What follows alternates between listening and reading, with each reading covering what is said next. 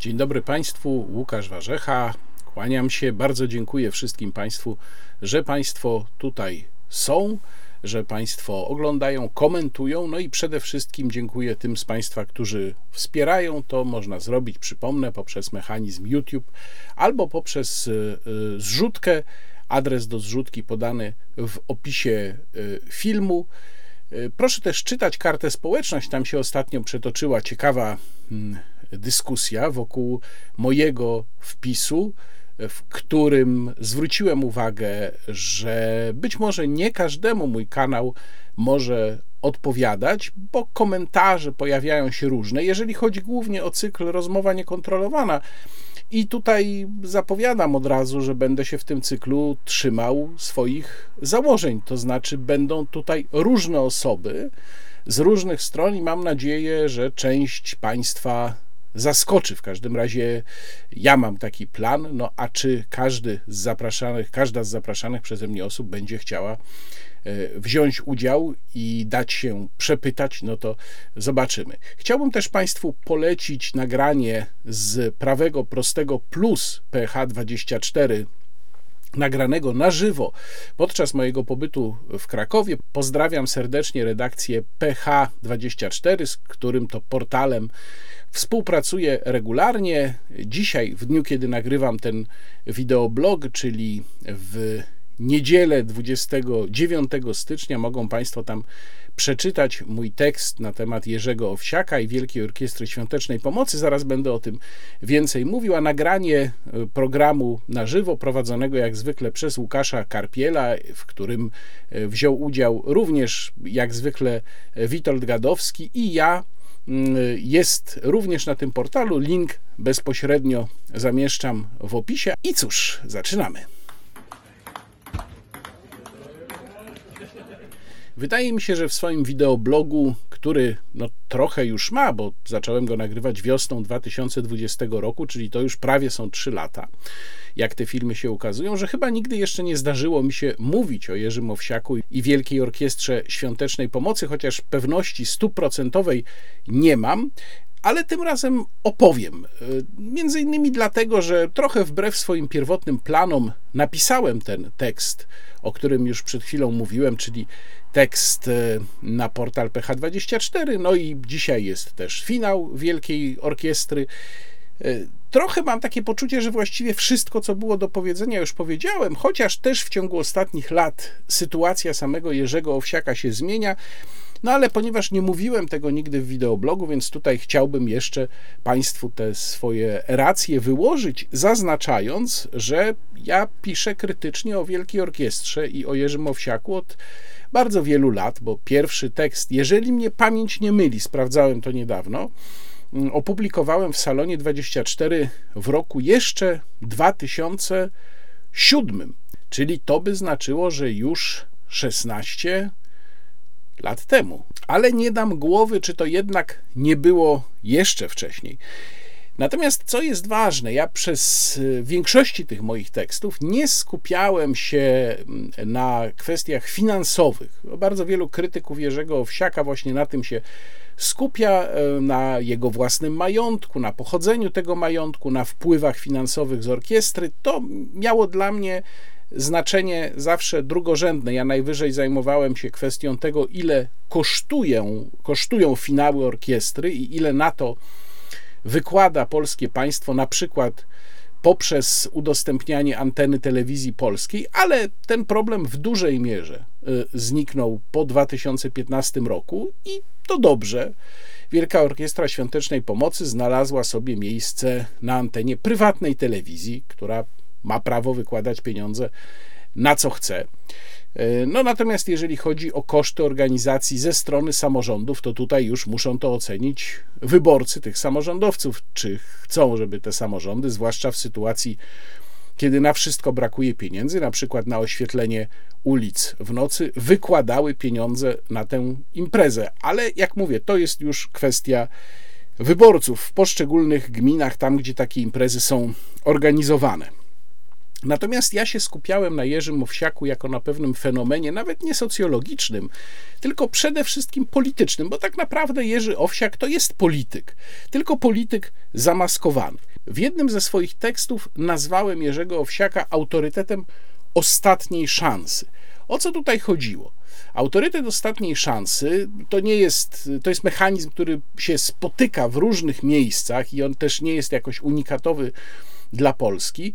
To jest taki ktoś, kto jest obdarzony z jakichś powodów bardzo wielkim autorytetem i wydaje się postacią ponad wszelkimi podziałami, dyskusjami politycznymi, stojącą gdzieś wysoko i z wysoka patrzącą takim wzrokiem z góry na to wszystko, i tylko czasem z tego swojego piedestału gdzieś w niebiesiech ta postać zstępuje niżej i wtedy, jak zabiera głos, no to wszyscy drżą. Powiedział Jerzy Owsiak, no to znaczy, że to musi być prawda. I taką właśnie rolę odgrywał Jerzy Owsiak przez bardzo, bardzo wiele lat i ta rola została mu po prostu, no nie tyle narzucona, co po prostu mu ją, że tak powiem, sprzedano bo ja nie mam żadnych wątpliwości, śledząc karierę Jerzego Owsiaka, że stał za tym pewien plan, w cudzysłowie można powiedzieć plan, dlatego że też nie sądzę, żeby ktoś sobie to rozpisał na karteczce e, z rozłożeniem na poszczególne lata, natomiast po prostu mm, elity trzeciej RP doszły do wniosku, że dobrze kogoś takiego mieć, no więc wspieramy, prawda? No i wspierali. Jerzy Owsiak się świetnie w tym sprawdzał, tak jak wtedy, to jest jeden z najczęściej przeze mnie podawanych przykładów, kiedy na przykład około roku 2008 to było, na konferencji prasowej powiedział w takim typowym dla siebie, a mnie bardzo nieodpowiadającym knajackim tonie, bo on tak się często takim językiem spod budy z piwskiem posługuje, dość tego szmaciarstwa, jak trzeba mogę przyłożyć z baśki. I to był komentarz pana Jerzego Owsiaka do dwóch książek o Lechu Wałęsie, które się wtedy ukazały, to znaczy najpierw do książki Lech Wałęsa e, przyczynek do biografii Sławomira Cęckiewicza i Piotra Gontarczyka, a potem do książki Pawła Zyzaka, tej o prywatnym życiu Lecha Wałęsa, ponieważ Lech Wałęsa e, wtedy był broniony za wzięcie e, przez partię rządzącą, przez środowiska Platformy Obywatelskiej, no to pan Jerzy Owsiak też się do tej obrony dołączył w taki właśnie charakterystyczny dla siebie sposób. Tylko, że potem, a zwłaszcza po 2015 roku, Jerzy Owsiak zaczął się rozmieniać na drobne. Zresztą to nastąpiło już troszeczkę wcześniej. Widać to było po tym, jak on nerwowo reagował na różnego rodzaju e, próby przepytania go, na przykład z kwestii majątkowych przez ówczesnych dziennikarzy telewizji Republika. No, słynne historie, wyrzucanie dziennikarzy e, Republiki z konferencji prasowych. No już było widać, że to idzie w tę stronę rozmienienia się na drobne i po 2015 roku to się ostatecznie stało. No a taki powiedziałbym ober autorytet kiedy zaczyna się rozmieniać na drobne, to po prostu przestaje być oberautorytetem. I to spotkało Jerzego Owsiaka. Jego użyteczność dla, e, powiedzmy, salonu trzeciej RP znacznie się zmniejszyła. On sam, zresztą myślę, że to jest w dużej mierze kwestia charakterologiczna, nie umiał się powstrzymać przed różnymi wycieczkami, atakował tam Antoniego Macierewicza, w zasadzie wprost atakował Prawo i Sprawiedliwość. No, jeżeli ktoś taki zbyt często to robi, to w zbyt oczywisty sposób staje się właśnie aktorem politycznym, a taki autorytet ostatniej szansy nie może być aktorem politycznym. On musi być e, wprowadzany do akcji rzadko nawet bardzo rzadko, żeby zachował tę swoją wagę. Poza tym polaryzacja, do której doszło po 2015 roku, również spowodowała, że mm, znacznie więcej osób zaczęło widzieć Jerzego Owsiaka po prostu jako aktora politycznego. No i to też już przyporządkowało go do jednej ze stron konfliktu, czyli automatycznie spowodowało, że ta jego rola ober autorytetu zaczęła tracić na znaczeniu.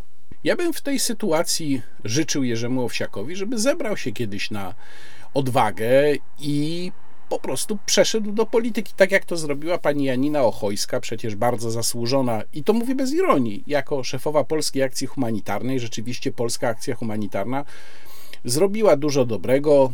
Ja pamiętam do tej pory akcję Pajacyk, no chyba już dawno nie funkcjonującą, ale była taka akcja, gdzie w internecie się klikało w takiego pajacyka i wtedy za tym szły jakieś tam drobne pieniądze na obiady dla potrzebujących dzieci w szkołach, ale te drobne pieniądze się zbierały w pewną masę i rzeczywiście ta akcja dokarmiania polskich dzieci, no to jest niewątpliwa zasługa pani Ochojskiej. Natomiast w momencie, jak pani Ochojska y, trafiła do polityki i została eurodeputowaną, no to wszyscy się mogliśmy przekonać o jej mm, błyskotliwości i zdolnościach umysłowych i myślę, że tutaj w przypadku pana Jerzego Owsiaka byłoby podobnie. E, ktoś tam zasugerował mi w komentarzu na Twitterze, że Jerzy Owsiak tego nie zrobi, to znaczy nawet jakby chcieli go wciągnąć i nawet być może on by chciał dać się wciągnąć, to tego nie zrobi, bo wtedy musiałby mm, przedstawić opinii publicznej swój majątek, ale ja naprawdę uważam, że to są jakieś paskudne oskarżenia i że nie o to chodzi. Więc mam nadzieję cały czas, że Jerzy Owsiak to zrobi. No ale jeszcze dwa słowa o tym, na czym swoje oddziaływanie i swój taki, powiedziałbym, terror moralny, to też określenie, którego używam od wielu lat, jeżeli chodzi o Wielką Orkiestrę Świątecznej Pomocy, WOŚP opierał przez wiele lat. No po pierwsze, to był taki bardzo prymitywny, moralny szantaż, zresztą doskonale znany mechanizm, który się w bardzo wielu sytuacjach pojawia. Przy okazji wojny na Ukrainie też się e, pojawia. E, przy okazji, mm, jak to mówi Rafał Otoka-Frąckiewicz, Dawida też się pojawiał. To znaczy, e, tam było to tak, krytykujesz politykę epidemiczną, to znaczy, że chcesz, żeby ludzie umierali. Teraz jest, krytykujesz linię polskiego rządu, to jesteś ruską onucą. E, no a tutaj jest, krytykujesz Jerzego Owsiaka, to nie chcesz pomagać dzieciom, chcesz, żeby dzieci umierały, więc taki bardzo prymitywny, moralny szantaż.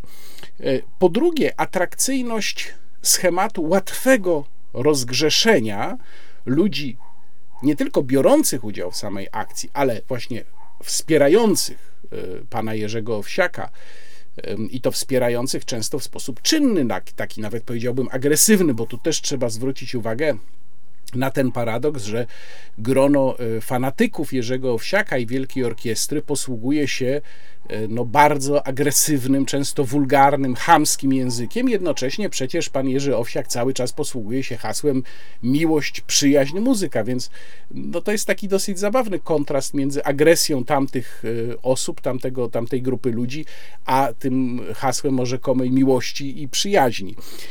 Więc ta łatwość rozgrzeszenia w połączeniu z poczuciem wyższości moralnej, które to z sobą niesie, to myślę jest bardzo atrakcyjny, mm, atrakcyjny, atrakcyjna cecha Wielkiej Orkiestry Świątecznej Pomocy. Raz w roku dasz, napiszesz kilka komentarzy agresywnych pod adresem krytyków Jerzego Owsiaka w internecie i od razu się czujesz lepszy, prawda, na cały rok dostajesz takie rozgrzeszenie. To jest y, trochę tak jak no, handel odpustami w kościele który poprzedził e, bunt e, Marcina Lutra. Bardzo podobna zasada. No tam też było tak, że kupowało się w kościele odpust za pieniądze e, i człowiek się czuł od razu rozgrzeszony, jest super, prawda? I tutaj bardzo podobny mechanizm, tylko że w świeckim wydaniu. Trzecia sprawa no to jest showmeństwo samego Jerzego Owsiaka, który jest centrum tej całej akcji. I ja wielokrotnie wskazywałem, że to showmeństwo powoduje, że tu nie mamy do czynienia z akcją charytatywną w tym ścisłym sensie tego słowa, bo caritas, akcje charytatywne um, oznaczają, że nikt nie jest y, twarzą tego. To znaczy, że sama idea pomocy stoi na pierwszym miejscu. Oczywiście ja wiem, że wiele osób mówi, nie, dzisiaj musi być ta twarz, bo do twarzy wszyscy lgną. Musi czy nie musi, nie wiem. Są takie przedsięwzięcia, gdzie mm, znana twarz wcale tak nie bryluje, czy znana osoba, która tym kieruje, wcale tak nie bryluje, jak bryluje Jerzy Owsiak. Ja tutaj wskazuję chociażby dwie aktorki, zresztą znakomite, panią Ewę Błaszczyk czy mm, e, panią Annę Dymną, które no, mają, powiedziałbym, dużo większy potencjał tego gwiazdorstwa i to autentycznego, bo popartego autentycznymi osiągnięciami, w tym wypadku aktorskimi, niż pan Jerzy Owsiak, który jedyne osiągnięcia aktorskie ma te ze sceny Wielkiej Orkiestry Świątecznej Pomocy, ale one jednak potrafiły wypromować ideę, samą ideę pomagania, którą firmują, a nie siebie same, więc można tak to robić. Nie trzeba być koniecznie w centrum, no ale pan Jerzy Owsiak jest chorobliwym egotykiem i on po prostu musi być w centrum. Inaczej e, tej akcji by się nie dało z jego udziałem skonstruować. I wreszcie, e, o czym nam Wielka Orkiestra Świątecznej Pomocy nie mówi, czy czego nie zdradza. Mm, jest takie przekonanie, że co roku WOŚP zbiera więcej pieniędzy niż w roku poprzednim. No to nie jest prawda. Jak sobie ostatnio przeglądałem rezultaty finałów, to no w ogóle było tak, że w pierwszych latach te zebrane sumy były podawane w dolarach, więc to też tak trochę zaciemnia obraz. Potem widać, że e, bywało z tym różnie. Na przykład w roku 2007 zebrano około 300 tysięcy złotych mniej niż w 2006 E, a różnice pomiędzy niektórymi latami były minimalne. Na przykład w 2013 różnica w stosunku do poprzedniego roku wynosiła raptem 19 e, tysięcy. Jak się weźmie pod uwagę inflację, to można powiedzieć, że pewnie to było, wychodziłoby mniej więcej tyle samo.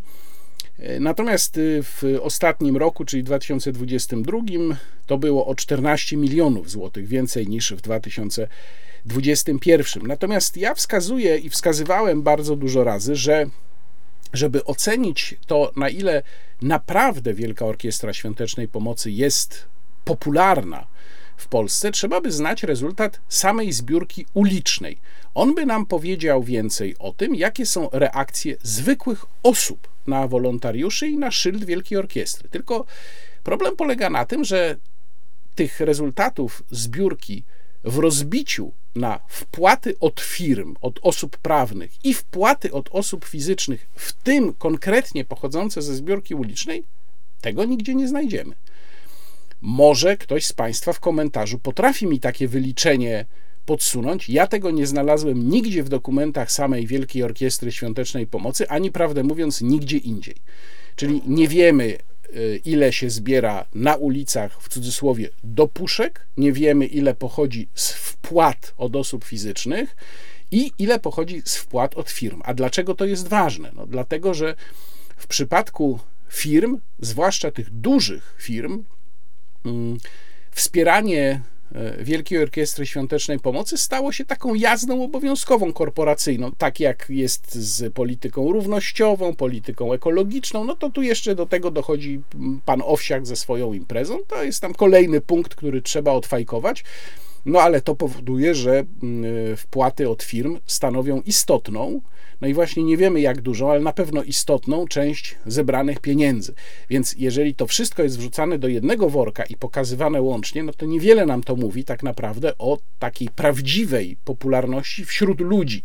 Więc ja bym bardzo chętnie takie mm, dane poznał. No i wreszcie y, jest ten mit, że jakby nie Wielka Orkiestra Świątecznej Pomocy, to nie wiem, dzieci by umierały na ulicach. To jest oczywiście bzdura.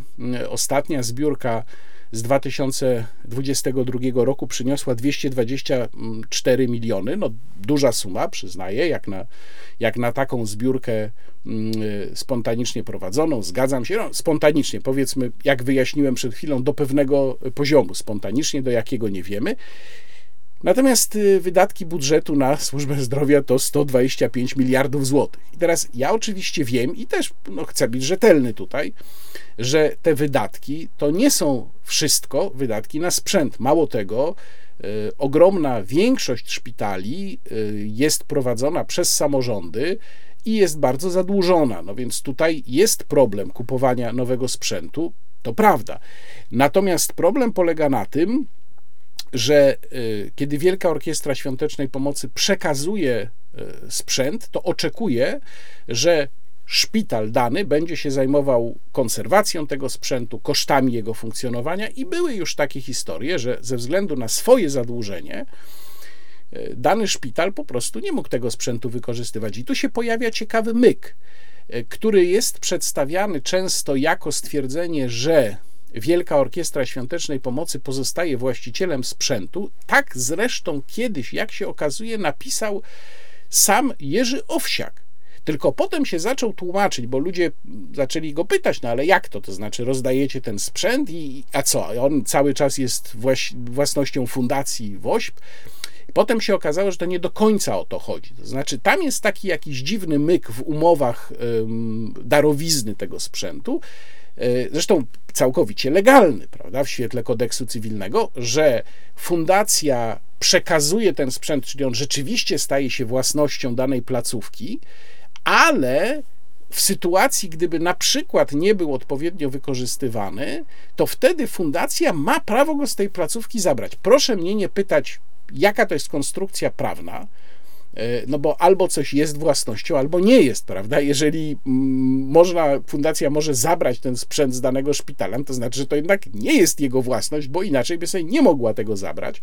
Jeżeli wśród Państwa jest jakiś prawnik, wśród oglądających mój film, który może mnie i innym to wyjaśnić w komentarzu, to bardzo proszę, bo też bym chętnie tę, tę konstrukcję prawną, która, jak podkreślam, jest pewnie całkowicie legalna, ale no jest taka właśnie własność, niewłasność. Chętnie bym tę konstrukcję prawną mm, poznał.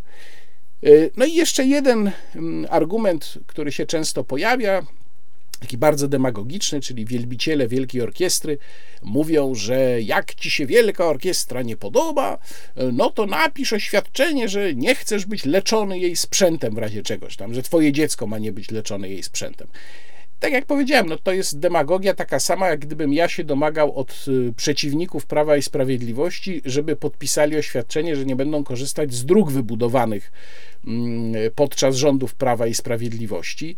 Y, jeżeli sprzęt stoi w placówce służby zdrowia, na którą każdy z nas niestety obowiązkowo płaci składkę, no to każdy ma prawo z niego korzystać i mnie kompletnie nie interesuje, kto ten sprzęt tam wstawił. Jeżeli on jest w szpitalu, to jest sprzęt szpitalny i domaganie się, żeby ktoś z jakichś powodów y, deklarował, że nie będzie z danego sprzętu korzystał, jednocześnie kiedy płaci składki na służbę zdrowia, jest oczywiście kompletnie nieuzasadnione.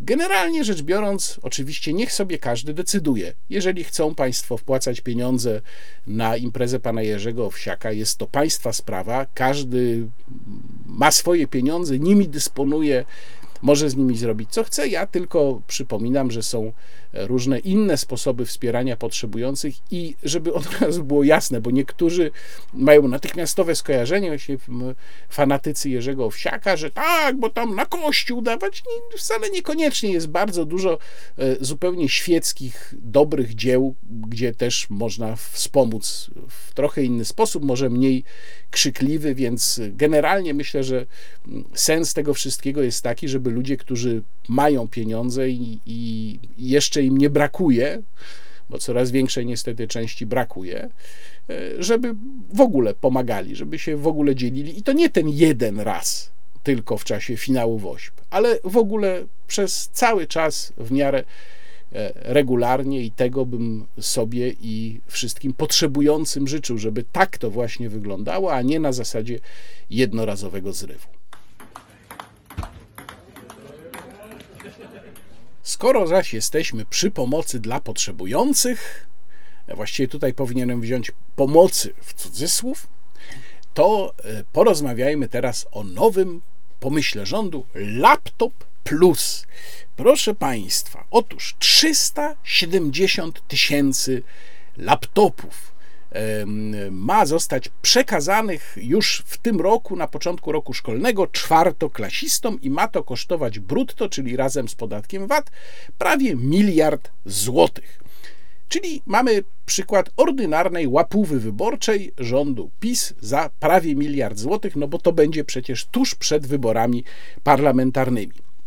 Zanim powiem Państwu, dlaczego ten pomysł jest nie tylko zły, ale wręcz skandaliczny, a nawet niemoralny, mm, o czym zresztą napisałem e, w tekście na forum polskiej gospodarki FPG24. Link, e, jak do wszystkich tekstów, o których mówię, jak zawsze w opisie filmu. Otóż, e, zanim o tym Państwu powiem, to jeszcze dwa słowa o finansowaniu tego. Bo tutaj też jest bardzo ciekawa sprawa. Spójrzmy jak zwykle na konkrety. Otóż pan minister Cieszyński powiada, że te komputery mają zostać sfinansowane w ramach KPO Krajowego Planu Odbudowy, czyli z pieniędzy tak zwanego Funduszu Odbudowy i Wzmacniania Odporności. Tak, przypomnę, nazywa się fundusz, którego dotyczy Krajowy Plan Odbudowy. No to ja się zacząłem zastanawiać, no dobra, z którego elementu. No bo mamy aneks do KPO, ten aneks rozpisuje nam dokładnie transze. Przypomnę, chociaż o tym mówiłem niedawno w wideoblogu, w jednym z poprzednich wideoblogów, ale to warto mówić, że te pieniądze to jest 18 transz, z czego połowa to są tak zwane transze bezzwrotne, tak zwane, dlatego że całe KPO w ogóle, cały fundusz jest z kredytu, więc one też są zwrotne, tylko że na trochę innych wspólnotowych zasadach, a połowa, czyli te drugie dziewięć, to są transze kredytowe, czyli już taki normalny kredyt, który po prostu musimy na normalnych zasadach spłacić, tyle że w ramach y, KPO. No i każda z tych transz ma swoje własne kamienie milowe do spełnienia oraz warunki, czyli w ramach każdej można zrobić inne rzeczy. Pieniądze są bardzo ściśle oznaczone. To nie jest tak, że Polska sobie może te pieniądze wydać na co chce, tylko może je wydać wyłącznie na to, co jest opisane we wspomnianym aneksie do KPO. No to Spójrzmy teraz na tę konkretną sprawę, czyli to ewentualne kupno, przypomnę, z przechodzeniem na własność, bo taka jest zapowiedź. Z przechodzeniem laptopów na własność, kupno tych właśnie komputerów. Z czego można by to sfinansować? Jest w aneksie do KPO jeden segment, który tutaj by pasował. To jest segment oznaczony literką C, i tam są kwestie informatycznego wyposażenia szkół, czy też no, przystosowania szkolnictwa w ogóle do y, ery informatycznej. No ale o czym my tam czytamy? Na przykład czytamy o wyposażeniu szkół i klas w łącza szerokopasmowe. Czytamy o wyposażeniu szkół w tak zwaną infrastrukturę ICT czy ITC, czyli Information and Communications Technology. Natomiast o tym, żeby wyposażyć uczniów w komputery i je jeszcze im dać, na własność, to jako żywo w KPO nigdzie mowy nie ma. W sumie są y, trzy kamienie milowe, które mogłyby no jakoś tam być w miarę blisko tego, tego pomysłu. Y, to są C8L, C9L i C10L. Co ważne, wszystkie są w części pożyczkowej, czyli to jest już ten normalny kredyt, to nie jest ta tak zwana pomoc bezzwrotna. I to jest tak, y, druga transza kredytowa, w której C8L i C9L są zapisane, to jest około 1,5 miliarda euro, ale tam trzeba zmienić, spełnić jeszcze 9 innych kamieni milowych, żeby te transze odblokować. A przecież laptopy mają być w tym roku. No to raczej mało prawdopodobne mi się wydaje, żeby 11 kamieni milowych zostało spełnionych, jak my nie możemy na razie pierwszej transzy odblokować i żeby te pieniądze trafiły. No jest jeszcze y, kamień milowy C10L, który brzmi, którego opis brzmi wyposażenie szkół, instytucji w odpowiednie urządzenia i infrastrukturę ICT w celu poprawy ogólnych wyników systemów edukacji. No ale to też się nie łapie, bo tu jest wyposażenie szkół łamane przez instytucji. Szkoły to nie jest to samo co uczniowie. To jest z kolei trzecia transza, też kredytowa, około miliarda euro, i w tej transzy jeszcze mamy trzy inne kamienie milowe, czyli w sumie trzeba by e, spełnić cztery. I teraz pan minister Cieszyński, mój ulubiony cenzor internetu, powiedział tak: Jeżeli Unia Europejska zdecyduje, to jest dosłowny cytat, że polskim dzieciom się nie należą komputery, to mamy gotowy mechanizm prefinansowania przez Polski Fundusz Rozwoju. No i to jest taka ciekawa sprawa. Co to znaczy, jeżeli Unia Europejska zdecyduje? Bo ja rozumiem, że jak pan minister Cieszyński wychodzi do publiki i mówi, że to można sfinansować z KPO, no to chyba powinien to mieć czarno na białym. To ja rozumiem, że KPO to jest precyzyjny dokument, zresztą cytuję Państwu tu precyzyjne zapisy, w którym wszystko powinno być jasne. Chyba, że rząd, który to negocjował, sam widzi, że tu nic nie jest jasne. I że nawet co do tego, na co można wydać pieniądze, będą jakieś dyskusje i arbitralne decyzje Unii Europejskiej.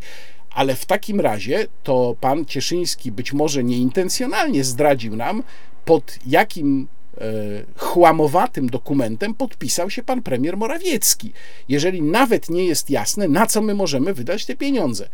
Ale jest też drugie wyjaśnienie, chyba nawet bardziej prawdopodobne, to znaczy takie, że pan minister Cieszyński oczywiście świetnie wie, że pieniędzy z KPO nie można zużyć na ten pomysł, na program Laptop Plus i już przygotowuje opinię publiczną na to, żeby pokazać na Unię Europejską jako na tą złą, czyli to Unia Europejska, proszę Państwa, nie chce pomóc polskim dzieciom. Prawie jak z Wielką Orkiestrą Świątecznej Pomocy, prawda? Chce, żeby dzieci umierały. Tutaj pani Ursula von der Leyen chce, żeby polskie dzieci nie miały komputerów.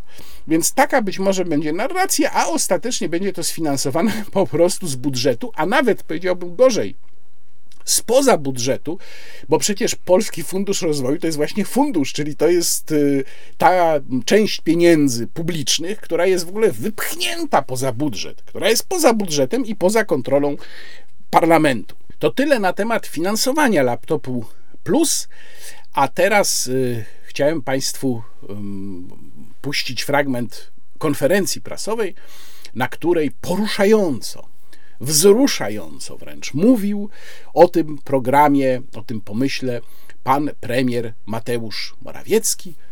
Proszę zobaczyć. Możemy mieć różne zdania na temat świata cyfrowego, ale jedno jest pewne. Nasze dzieci, nasza młodzież musi mieć kompetencje cyfrowe, aby się sprawnie poruszać we współczesnym świecie. Nasze dzieci muszą mieć w związku z tym też odpowiednie narzędzia do tego. Liberalne elity przekonywały, że każdy człowiek powinien radzić sobie sam. My od początku dążymy do ukształtowania Polski równych szans. Polski, w której e, tak samo e, opieka zdrowotna, oświata czy kultura będzie dostępna dla wszystkich w każdym zakątku naszej ojczyzny. Naszym zdaniem państwo powinno robić wszystko, aby każdy młody człowiek miał dobry start bez względu na możliwości finansowe rodziców. Naszym zdaniem nierówności nie są napędem rozwoju, ale przyczyną straconych szans, przyczyną utraconych talentów, przyczyną wielu także tragedii. Więc staramy się na wszystkie możliwe sposoby te nierówności mm, wyrównywać, kompensować. W przeciwieństwie do naszych poprzedników, za naszymi słowami idą nasze czyny. I dzisiaj przedstawiamy to, o czym dyskutowałem wcześniej wiele razy z panem ministrem Przemysławem Czankiem, z panem ministrem Januszem Cieszyńskim, a więc o laptopach, które będą dobrą pomocą e, edukacyjną dla uczniów w szkole podstawowej. Co prawda warto przypomnieć, że w 2008 roku Donald Tusk obiecał laptopy dla uczniów, ale skończyło się jak wszystkie zapowiedzi Platformy Obywatelskiej. Für Deutschland. Skończyło się niczym. Skończyło się tylko na obietnicach. Wiemy, jak oni potrafią to robić. Na szczęście ich rządy się zakończyły, a nasz rząd bierze sprawę w nasze ręce. I um, począwszy od września tego roku wszyscy um, uczniowie czwartej klasy um, otrzymają nieodpłatnie laptopy, które będą służyły im na kolejnych e, etapach edukacji. W tym roku zatem e, sprzęt trafi do 370 tysięcy uczniów. To jest jeden z elementów wspierania transformacji cyfrowej. E, kolejny argument również za wdrożeniem Krajowego Programu Odbudowy, ponieważ czerpiemy tutaj również z mm, różnych programów cyfrowych zawartych w Next Generation EU, czyli Krajowym Programie Odbudowy. Chcemy, by uczeń wyniósł z polskiej szkoły nie tylko wiedzę, ale także przekonanie, że z, jest z, z szansami na start w życie młodego człowieka, dorosłe życie z równymi szansami na życiowy start. No ja wiem, że słuchanie Gierka 2.0 to jest ciężkie doświadczenie, ale mam nadzieję, że tutaj Państwa zbyt długo tym nie katowałem. To naprawdę było krótkie. Jeszcze ostrzegam, że dalej w programie będzie wystąpienie trochę dłuższe pana prezydenta Andrzeja Dudy, ale to sobie będzie można przyspieszyć. To uprzedzę Państwa. W każdym razie, pan premier tutaj oczywiście wyskakuje ze swoją ulubioną śpiewką, tam liberalne elity, a my, dobrzy socjaliści, oczywiście broń Boże, żeby pan premier użył określenia socjaliści, tu robimy Polskę równych szans. No, tylko problem polega na tym, że ten program Laptop Plus y, jest dokładnie zaprzeczeniem dobrego i rozsądnego wyrównywania szans. No, oczywiście pierwsze pytanie brzmi w ogóle, czy, czy w ogóle państwo powinno komukolwiek e, fundować komputer, jakiejkolwiek rodzinie.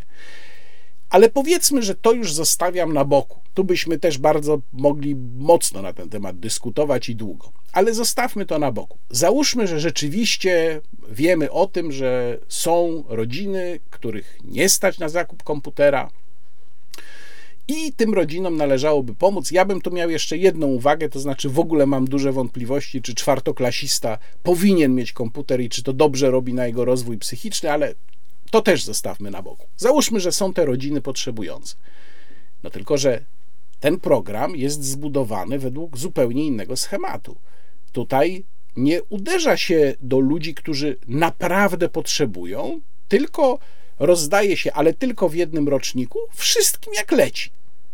Ja oczywiście znam ten argument, bo on przy 500 plus został zastosowany akurat przy tym programie słusznie moim zdaniem, że nie robimy programu, który jest wycelowany tylko w potrzebujących, no bo yy, wtedy jego koszty, koszty obsługi by wzrosły, no bo trzeba by tam weryfikować. Ale w przypadku laptopu plus to już mnie kompletnie nie przekonuje. Bo po pierwsze, no jeżeli to jest program, który ma na celu wyrównanie szans, no to on z definicji powinien być programem skierowanym do tych, którzy te szanse mają mniejsze. Po drugie, można sobie wyobrazić mechanizm, który być może nie będzie tak kosztowny, przeniesiony na jak najniższy poziom, na przykład na poziom szkół, które mogłyby dostawać dofinansowanie do kupna takich komputerów, a myślę, że w szkołach akurat być może we współpracy z ośrodkami opieki społecznej wiedza o potrzebach uczniów, ich kwalifikacjach, o tym, kto, naprawdę potrzebuje tego komputera, jest największa. Więc tak by to można zrobić. I teraz najważniejsze, nawet gdyby uwzględnić koszty obsługi tego programu, to podejrzewam, że za ten miliard złotych można by wtedy wyposażyć komputery najprawdopodobniej większość potrzebujących uczniów, ale ze wszystkich roczników szkoły podstawowej, a nie tylko z czwartej klasy. No bo przecież znów w zaprzeczeniu do idei wyrównywania szans, jeżeli jest dziecko z uboższej rodziny, które właśnie idzie do piątej klasy, a nie do czwartej, to ono się już nie załapie na ten laptop. Więc to jest głęboko też niemoralne, bo y, wszyscy, również niepotrzebujący, również ci, którzy mają po kilka komputerów w domu, dostają w czwartej klasie laptopy, a ci naprawdę potrzebujący, na przykład z klasy piątej czy szóstej, już nie dostają. Druga rzecz, której kompletnie nie rozumiem, to jest zapowiedź, że te komputery mają przechodzić na własność. No jeżeli to ma być pomoc edukacyjna, to one powinny być użyczane a nie rozdawane. Rozdawanie spowoduje najprawdopodobniej, że bardzo szybko powstanie wtórny rynek tych laptopów, bo ludzie będą je po prostu sprzedawali. I tutaj wcale nie chcę sugerować, jak niektórzy natychmiast robią, że tam jakaś mm, zdegenerowane rodziny będą sprzedawały, żeby kupić wódkę. Pewnie takie przypadki też się będą zdarzały, tego się nie da uniknąć. Natomiast nie, tutaj chodzi głównie o to, że są rodziny, które znacznie bardziej będą potrzebowały na przykład pieniędzy na ogrzewanie mieszkania albo na prąd, bo to się robią rzeczy luksusowe w Polsce pod rządami PiS, bardziej niż tego laptopa. Więc y, laptop znów nie spełni swojej funkcji, ale przede wszystkim to zupełnie nie rozumiem, dlaczego to ma być prezent. No jeżeli państwo funduje pomoc edukacyjną, to niech to będzie komputer użyczony. Użyczony i skonfigurowany dokładnie w taki sposób, żeby mógł służyć wyłącznie edukacji. To się da zrobić, technologicznie jest to bardzo proste. Wie to każdy, kto używa funkcji nadzoru rodzinnego wbudowanej w bardzo wiele antywirusów dzisiaj, czy nawet w platformę Microsoft, więc Microsoft Windows, więc to naprawdę nie są skomplikowane mm, sprawy. Kolejna kwestia, kolejna kwestia, która pokazuje niemoralność tego pomysłu, taką typowo socjalistyczną niemoralność, bo socjalizm jest po prostu ze swojej natury skrajnie niemoralny. To jest sytuacja, w której y, uboższe rodziny z innych dzieci z innych roczników de facto będą finansowały, no bo przecież mówimy tu najprawdopodobniej o publicznych pieniądzach, znaczy na pewno, bo, bo nawet gdyby te pieniądze miały być z KPO, to z kredytu, czyli mówimy o publicznych pieniądzach, będą finansowały laptopy dla dzieci, których rodziców stać na te komputery. No to jest bardzo typowa dla e, socjalistów właśnie niemoralność.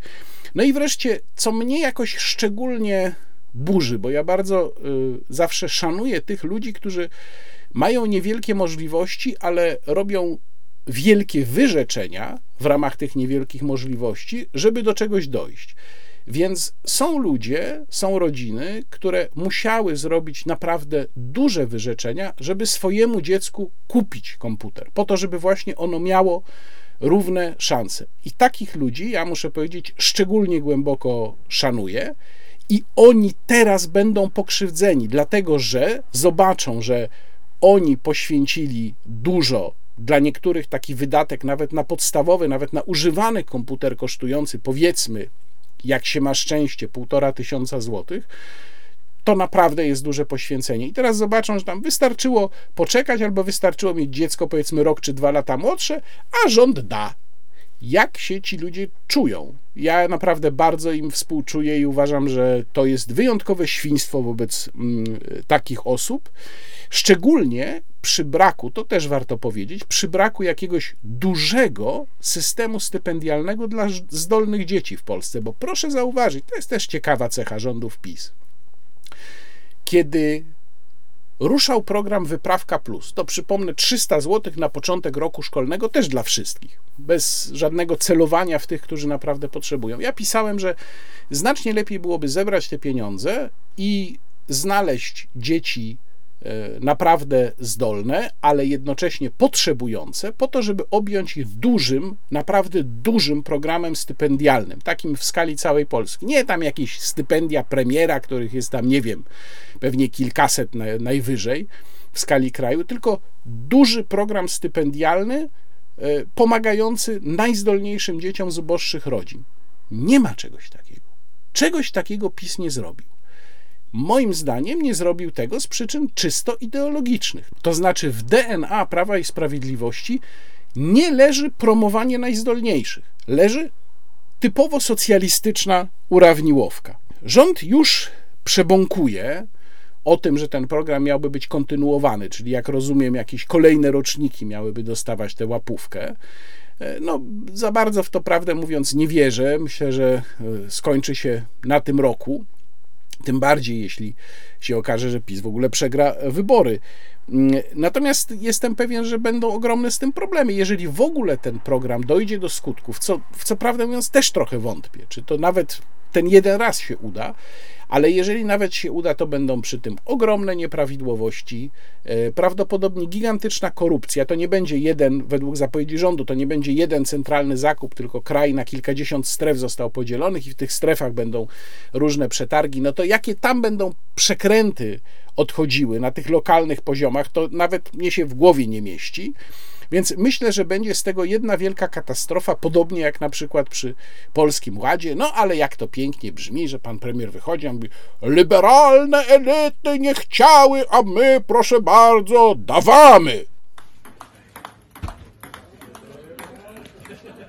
Teraz wracam do prawa komunikacji elektronicznej a konkretnie do kwestii inwigilacji. Jak już Państwu sygnalizowałem, ja nie zajmuję się kwestią Lex Pilot, ponieważ ją uważam za, prawdę mówiąc, drugorzędną. Na tym się skupia Platforma Obywatelska e, głównie, natomiast ja uważam, że najważniejsze były te zapisy, które dotyczyły czy dotyczą kwestii inwigilacji.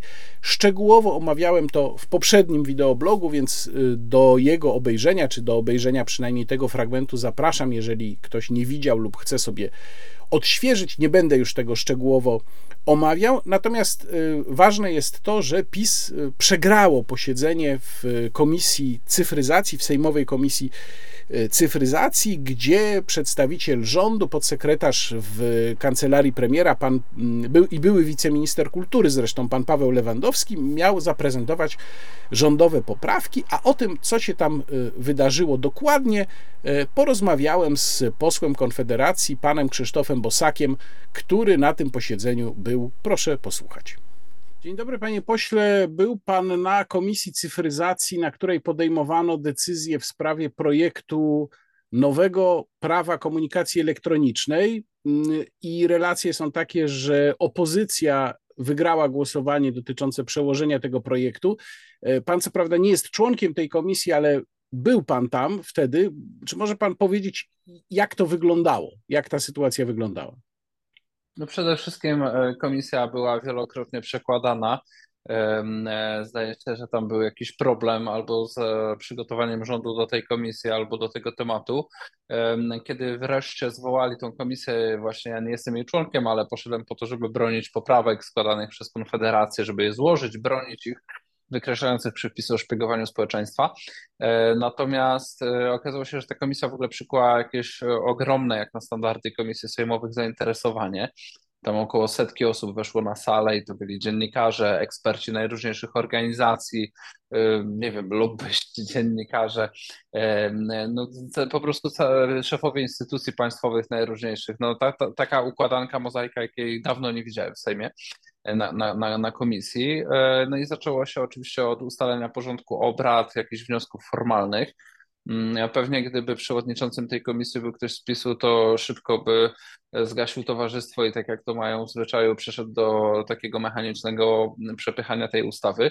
Natomiast tak się składa, że w tej komisji akurat jest przewodniczący z opozycji, Jan Grabiec z Platformy.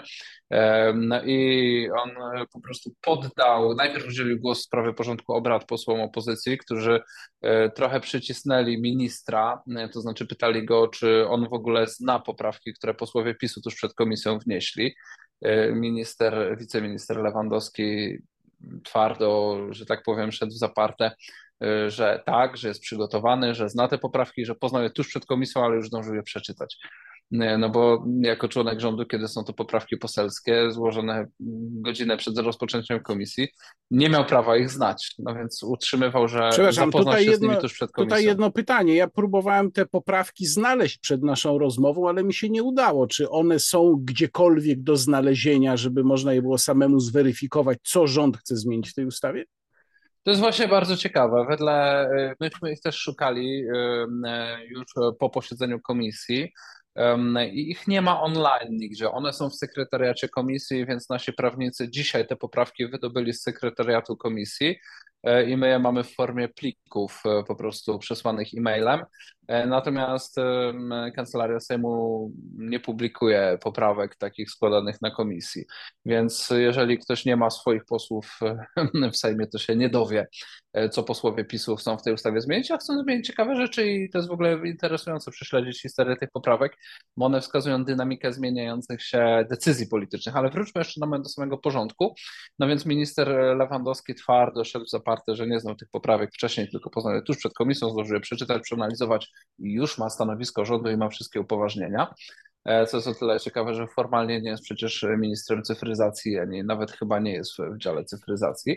E, druga sprawa e, jest taka, że po tym przepytaniu przez posłów opozycji właśnie przedstawiciela rządu, czy jest przygotowany, został zgłoszony wniosek formalny akurat przez posła Lewicy, posła Kwiatkowskiego, o to, żeby posłowie mieli czas zapoznać się z tymi poprawkami, żeby odroczyć posiedzenie komisji.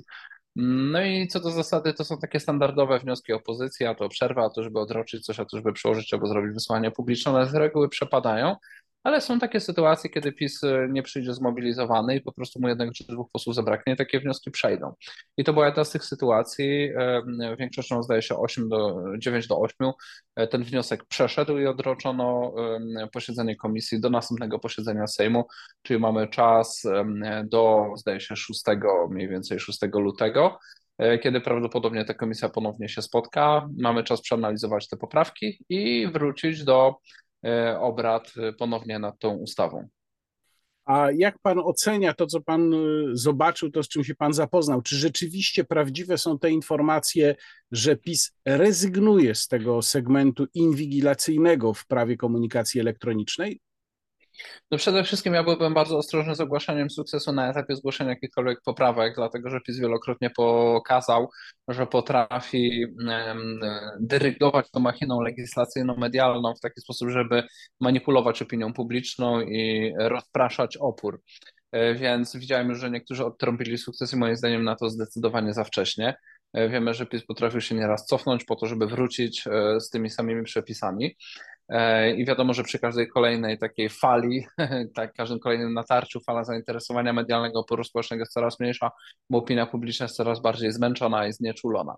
E, pierwsze poprawki, jakie zgłosił PiS, nawet rozszerzały te przepisy, mianowicie tam się chyba jeszcze ktoś w których państwowych instytucjach obudził i do dziewięciu służb państwowych uprawnionych do przypomnijmy, e, wglądu bez kontroli pracowników firm telekomunikacyjnych i operatorów internetowych miało być upoważnione 9 służb i to miało chodzić, e, tak jak w tej chwili są telefony i połączenia telefoniczne i SMS-y, billingi, tak miały do tego dojść e, właściwie wszelkie strumienie danych, tak, czyli komunikatory, poczta e-mail, dane z chmury, platformy społecznościowe, to wszystko miało być udostępniane i do 9 służb chciała się jeszcze dopisać na finiszu inspektorat służby więziennej, który gdzieś tam chyba został pominięty, więc byłoby 10. E, natomiast e, to, są, to jest jakby wcześniejsza poprawka, natomiast później przyszedł kolejny pakiet poprawek, niektóre mają charakter mniej lub bardziej techniczny, natomiast e, te interesujące nas przepisy, wydaje się, że jedna z tych poprawek ma zamiar usunąć te przepisy o szpiegowaniu,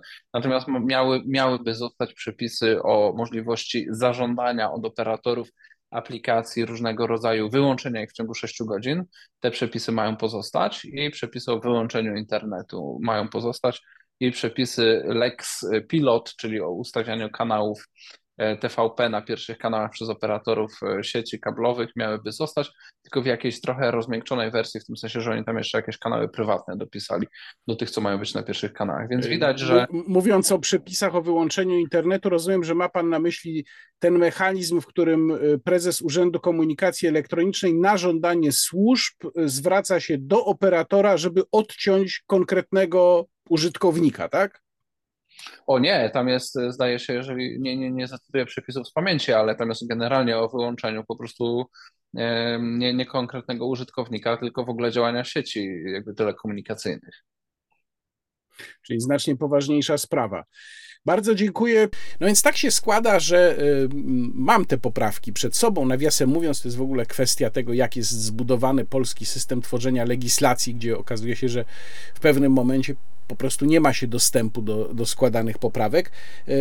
Poprawek było dużo, ja mam tylko te, które dotyczą y, właśnie dokładnie kwestii inwigilacji. No więc rzeczywiście są te poprawki, y, które to była poprawka numer dwa, poprawka numer cztery y, rządowe, które miały dać kompetencje, dodać kompetencje służbie więziennej, inspektoratowi wewnętrznemu służby więziennej, czyli mielibyśmy dziesiątą służbę e, uprawnioną do inwigilowania obywateli. To jest niesamowite po prostu.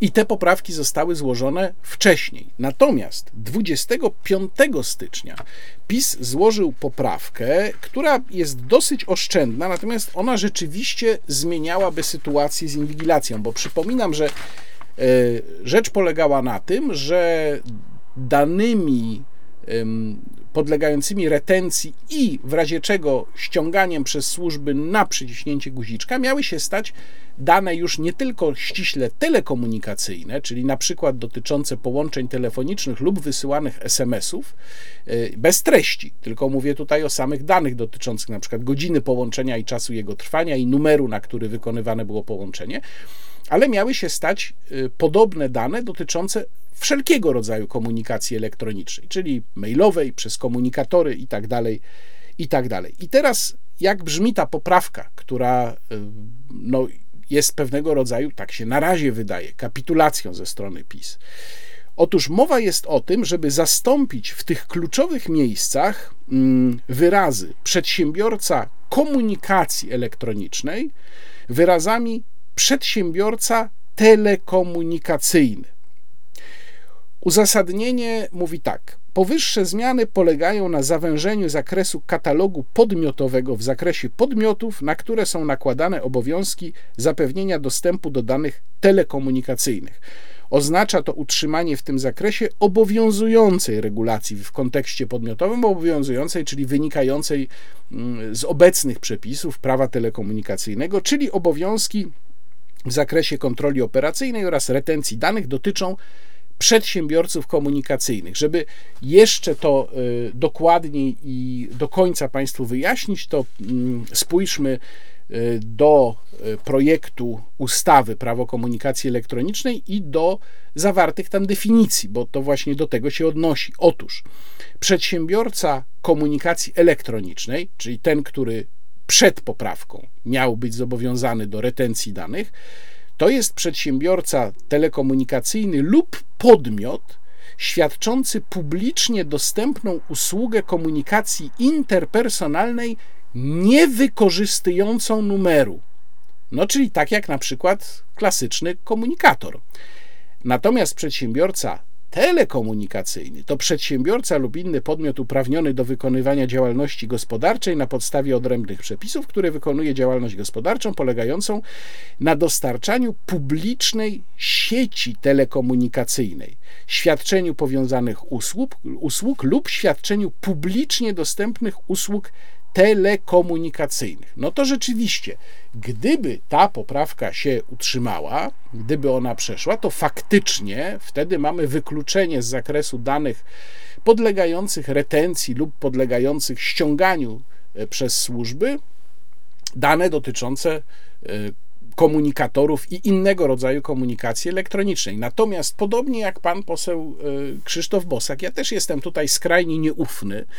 Mm, nie wiem, z czego wynika ten manewr Prawa i Sprawiedliwości. Czy to jest reakcja na, na reakcję, czyli cofnięcie się pod wpływem reakcji, czy to jest skuteczność akcji prowadzonej przez opozycję, w tym w dużej mierze przez Konfederację? Tego nie wiem. Natomiast ja po prostu im kompletnie nie ufam.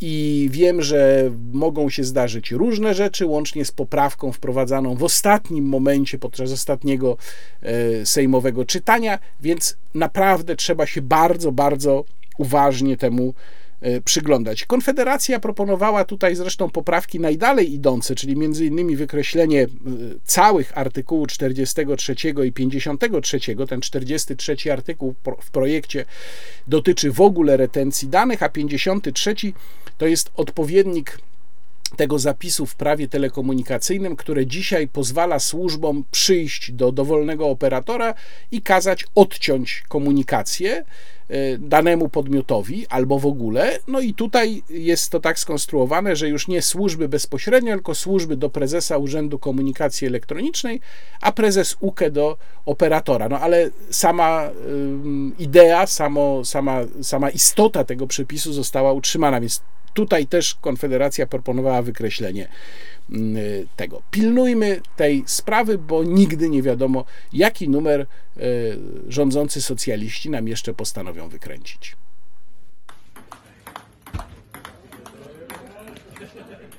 To będzie dłuższy cytat. Z kraju zapewne, że i ja niezupełnie jeszcze jestem zadowolony.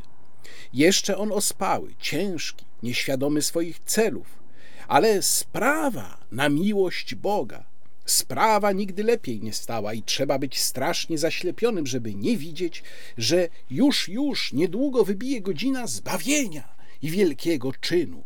Godzina ta musi wybić. Są sprawy święte, potężne, olbrzymie, które, jak to już jeden z naszych powiedział, dość zaafirmować, aby im zwycięstwo zapewnić. Otóż ja ci afirmuję, że Polska cała w naszych granicach będzie, a nawet już jest, bo jest w sumieniu naszym, w sumieniu ludu, w sumieniu młodej Europy, bo nareszcie my, patrioci, mieliśmy przecież raz odwagę wypowiedzieć to tutaj, na tej ziemi, Judaszów idei polskiej i teraz, dzień w dzień, już jak pacierz powtarzamy to wobec ludu i Europy, dla tem większego upokorzenia wszystkich odstępców i reakcjonariuszów galilejskich. Przypomnij sobie tylko, co to za opłakany był stan rzeczy zaraz po chwilowym przerwaniu wielkiego dzieła roku 63 i porównaj ówczesne nasze położenie z obecnym, a nabierzesz niemało otuchy. Cóż się wtedy działo? skompromitowani chwilowym ustaniem powstania, które reakcjonariusze przerwali we własnych widokach, musieliśmy my, dobrze myślący, zamilknąć, a im zostawić wolne pole do działania. Falanga patriotyczna, rozpruszona, zgnębiona, zdyskredytowana, nie mogła już popierać jedynej zbawczej dla sprawy myśli nieprzerwalności powstania. A iluż to nas zdradziło, iluż odstąpiło, iluż przeszło do rozsądnych i zimnych, iluż zwątpiło w skuteczność nieprzerwalności powstania. Nie potrzebuję ci dowodzić, że dla narodu uciemiężonego, i to uciemiężonego przez trzy potencje, jeden tylko środek jest zbawczym, jedna polityka możliwa, ta, którą ja streszczam w słowach nieprzerwalność powstania. Wszystkie kompromisa, dyplomacje, oglądanie się na to i owo, to banialuki, to wymysły reakcjonariuszów. My Jedni wierzący tylko w skuteczność wielkiego środka przechowujemy od 1772 roku ogień święty. My westalki idei polskiej. Naszymi środkami działania są utrzymywanie nieustającego niezadowolenia w kraju, wykazywanie niedostateczności wszystkich mniemanych koncesji, ciągła protestacja, bezwzględna opozycja i agitacja, która jest najdzielniejszym środkiem, bo już bezpośrednio stykającym nas z wielkim celem agitacją, która dobrze prowadzona utrzymuje sama przez się nieprzerwalność powstania. Zastanawiają się Państwo, któż to napisał. Otóż napisał to niejaki Optymowicz, właściciel apteki, do trwożnickiego urzędnika bankowego. A tak naprawdę napisał to jeden z największych polskich historyków, Stanisław Koźmian, jeden z twórców e, koła Stańczyków galicyjskich, a jest to po prostu jeden z listów Steki Stańczyka, czyli ze zbioru esejów, które ukazywały się w, e, od lat 60. XIX wieku w krakowskiej prasie i których celem było wykpienie e, czy też wskazanie słabych punktów idei rewolucyjnej, idei powstańczej również, a na tym głębszym poziomie ukazanie nieszczęść i ryzyk, jakie wynikają z takiego podejścia, no i również to już na jeszcze głębszym poziomie szukanie przyczyn naszych narodowych niepowodzeń w nas samych, a nie w tym, że ciemiężą nas inni. Mówię o tym oczywiście i zacząłem od tego fragmentu nie bez powodu, bo chcę powiedzieć parę słów na temat rocznicy wybuchu powstania styczniowego w połączeniu zresztą ze sprawą kłamstwa historycznego, którego dopuścił się pan prezydent Wołodymyr Zełeński, ale o tym dalej. Najpierw chciałbym Państwu polecić mój tekst o powstaniu styczniowym w salonie 24, link w e, opisie filmu. W tym tekście, oczywiście to nie jest esej historyczny, to jest krótki tekst publicystyczny, natomiast przypominam w nim pewne najważniejsze fakty. Po pierwsze, taki, że powstanie wybuchło w dużej mierze ze względu na absurdalną, absurdalną rywalizację stronnictw, stronnictwa białych ze stronnictwem czerwonych, na radykalizm stronnictwo białych, które nie chciało pozostawać w tyle, jeżeli chodzi o możliwość oddziaływania na ludzi, nakręcała się taka spirala emocji społecznych, publicznych, z próbą dogonienia tych emocji tak naprawdę przez stronnictwa polityczne, no i wskutek tego te, te emocje się tak nakręciły, że wybuchły. E, margrabia Wielopolski, który kierował wtedy rządem e, Królestwa Polskiego, wyobrażał sobie, że urządzając brankę będzie w stanie e, zgasić ląd przy tej beczce prochu, no bo powoła do wojska na długi czas tych, którzy mają największy potencjał wzięcia udziału w powstaniu. Niestety przeliczył się, nie docenił sytuacji, być może jej nie rozumiał.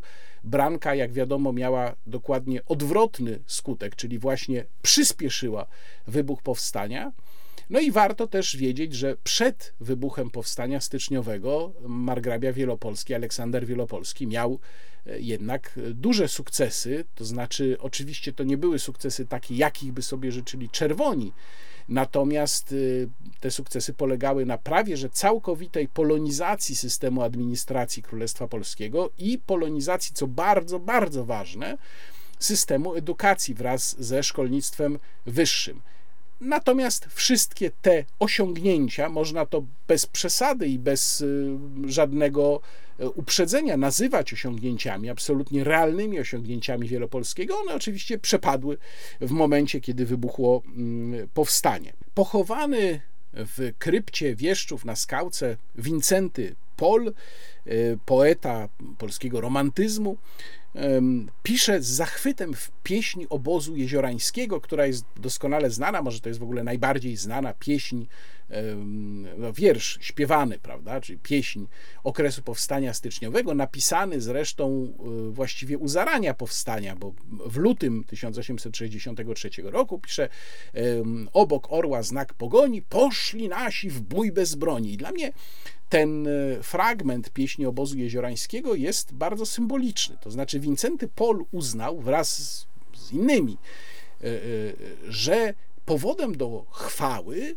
jest to, że Polacy poszli się bić nie mając broni. I to nie jest, proszę Państwa, jakaś przenośnia. To jest dokładnie przytoczenie faktów. Otóż w pierwszych miesiącach zrywu jakąkolwiek broń palną miało tylko 15 do 40% powstańców, w zależności od oddziału. Dopiero latem 1863 roku ten odsetek wzrósł do około 50%.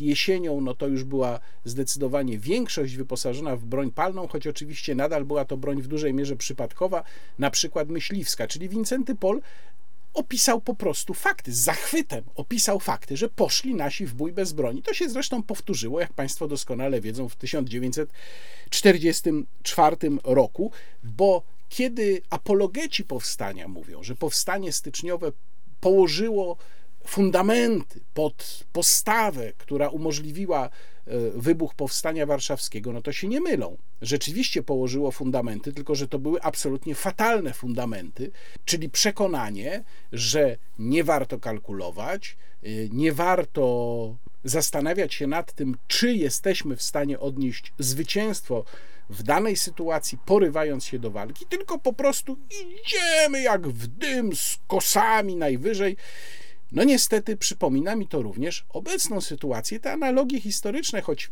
proszę pamiętać, ja to wielokrotnie pisałem, że nigdy nie wchodzi się dwa razy w historii do tej samej rzeki, to znaczy żadna analogia historyczna nie jest stuprocentowo trafna. Natomiast pewien schemat myślenia bardzo się powtarza jeszcze rok 1830 to było trochę co innego, troszeczkę co innego, ale 63, 1800, potem 1944, teraz 2022 mamy bardzo, bardzo podobne niestety myślenie, skłonność do porywania się z motyką, a może raczej z postawioną na sztorc kosą na słońce. I tutaj właśnie chciałbym Państwu przedstawić wystąpienie pana prezydenta Andrzeja Dudy podczas uroczystości rocznicowych wybuchu Powstania e, Warszawskiego. Od razu mówię, e, proszę sobie pana prezydenta ustawić tak mniej więcej na co najmniej półtora raza prędkości, bo e, to jest, przepraszam za tę dygresję, ale nie mogę sobie darować. Kiedy pamiętam pierwsze wystąpienia Andrzeja Dudy, te z roku 2015, 2016, nawet 17, no to one były rzeczywiście ciekawe i dawało się ich słuchać, i pan prezydent mówił e, interesująco i sprawnie.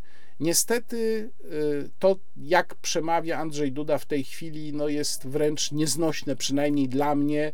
Te przemówienia są nieprawdopodobnie rozwlekłe, e, okraszone jakimiś absurdalnie długimi pauzami. Ja już nie mówię nawet o ich zawartości. No w każdym razie ciężko się tego słucha, dlatego od razu, od razu zalecam przyspieszenie. Proszę zobaczyć, proszę posłuchać. Powstanie trwało ponad dwa lata. Wzięło w nim udział ponad 200 tysięcy ludzi, uczestnicząc w czynnej walce.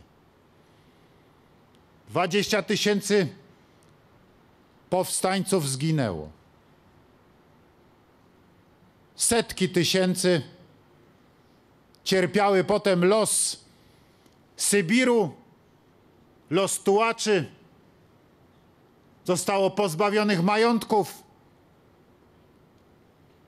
szans na godne życie, szans na zdobycie wykształcenia, prześladowanych, miażdżonych, polski los. 123 lat zaborów, w szczególności trudny właśnie po tym zrywie, po powstaniu styczniowym. W ilu to rodzinach polskich, litewskich, ukraińskich, białoruskich do dzisiaj wspomina się przed tych 160, 150 lat stracony majątek, straconą ziemię, odebraną przez carat, zagrabioną za karę, za uczestnictwo w powstaniu. Jesteśmy tutaj razem. Przedstawiciele narodów, które wtedy walczyły o zrzucenie rosyjskich kajdanów, o zrzucenie carskiej opresji, o wolność, o powrót własnego niepodległego państwa, tak, naszej wspólnej Rzeczypospolitej, którą utraciliśmy poprzez ingerencję zaborców. Tamten czas wyznaczał bardzo trudne losy naszej historii. Ale był to też niezwykle ważny moment w dziejach kształtowania się naszych narodów. Ich poczucia siły, tożsamości i woli przetrwania. Wielu historyków znamienitych jasno mówi, że tamte hasła towarzyszące powstaniu i wielkie idee, które wtedy się rodziły, za naszą i waszą wolność. Wolność, równość, niepodległość. Czy wreszcie Gloria Victis, chwała zwyciężonym, budowały wielkość, poczucie trwania, przetrwania i niezniszczalności. Społeczeństwa i narodu i wiary w to, że państwo kiedyś się odrodzi, mimo wszystkich prześladowań, mimo, jak powiedziałem, zsyłek na Syberię, wyroków, kasaty majątków, katowania, cierpień, śmierci. Nie wyrzekliśmy się woli posiadania swojego państwa, nie wyrzekliśmy się woli niepodległości. Uroczyście dzisiaj obchodzimy pamięć tamtych dni sprzed 60, 160 lat i pochylamy głowy nad mogiłami powstańców styczniowych, bohaterów, których na rękach nosiła Druga Rzeczpospolita, dla której byli ikonami właśnie przetrwania, woli odrodzenia, niezłomnej woli zwycięstwa. Oni, można powiedzieć, śmiało sformowali ją na dobre w duchu naszego społeczeństwa i narodu. Od tamtego czasu trwała już zawsze. Niejako prowadząc nas, Polaków, ale nie tylko, do niezłomnej walki o ojczyznę, wolną, niepodległą, suwerenną zawsze. I potem w czasie II wojny światowej. I potem tych, co zwiemy ich dzisiaj żołnierzami niezłomnymi do walki o wolną Polskę, bo uważali, że nie wróciła. Tak jak i potem kolejne pokolenia do tego, by walczyć o suwerenność, o prawdziwą niepodległość, którą wreszcie odzyskaliśmy w 1989 roku, formując nowoczesne, demokratyczne, suwerenne, niepodległe państwo aż po dzień dzisiejszy. Państwo, które z dumą może obchodzić swoje wielkie rocznice. Jesteśmy silni. Jesteśmy silni i jesteśmy mądrzy. Także i wszystkimi doświadczeniami. Także i wszystkimi doświadczeniami. Także i wszystkimi doświadczeniami. Pierwsza kwestia, do której zaraz jeszcze nawiążę szerzej, to jest to, że pan prezydent flirtuje przez całe wystąpienie, choć nie mówi tego zupełnie wprost, ale flirtuje z taką wizją, że to było powszechne powstanie trzech co najmniej narodów. Do tego zaraz przejdziemy. Zaznaczam tylko w tej chwili, że o powstaniu styczniowym można mówić w Królestwie Polskim i na Litwie w mniejszej skali. Można mówić o tych dwóch narodach. Kolejna rzecz, kolejny mit, który się pojawia, no bo pan prezydent mówi tu, że narody walczyły. To jest właśnie mit powszechności powstania styczniowego. Nie, powstanie styczniowe nie było powszechne. Przez szeregi powstańców walczących przewinęło się około 200 tysięcy ludzi, natomiast jednorazowo walczyło do 30 tysięcy.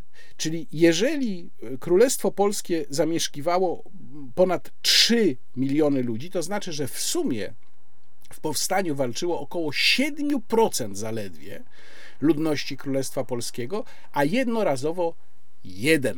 No to naprawdę o powszechności mówić tutaj nie można. Można powiedzieć wręcz przeciwnie, bo przecież. Mm, Znamy doskonale nowelę e, Stefana Żeromskiego Rozdziobią nas kruki wrony. Bardzo często pojawiał, pojawiała się wręcz wrogość tam, gdzie dochodziło do konfrontacji pomiędzy e, powstańcami a e, chłopami.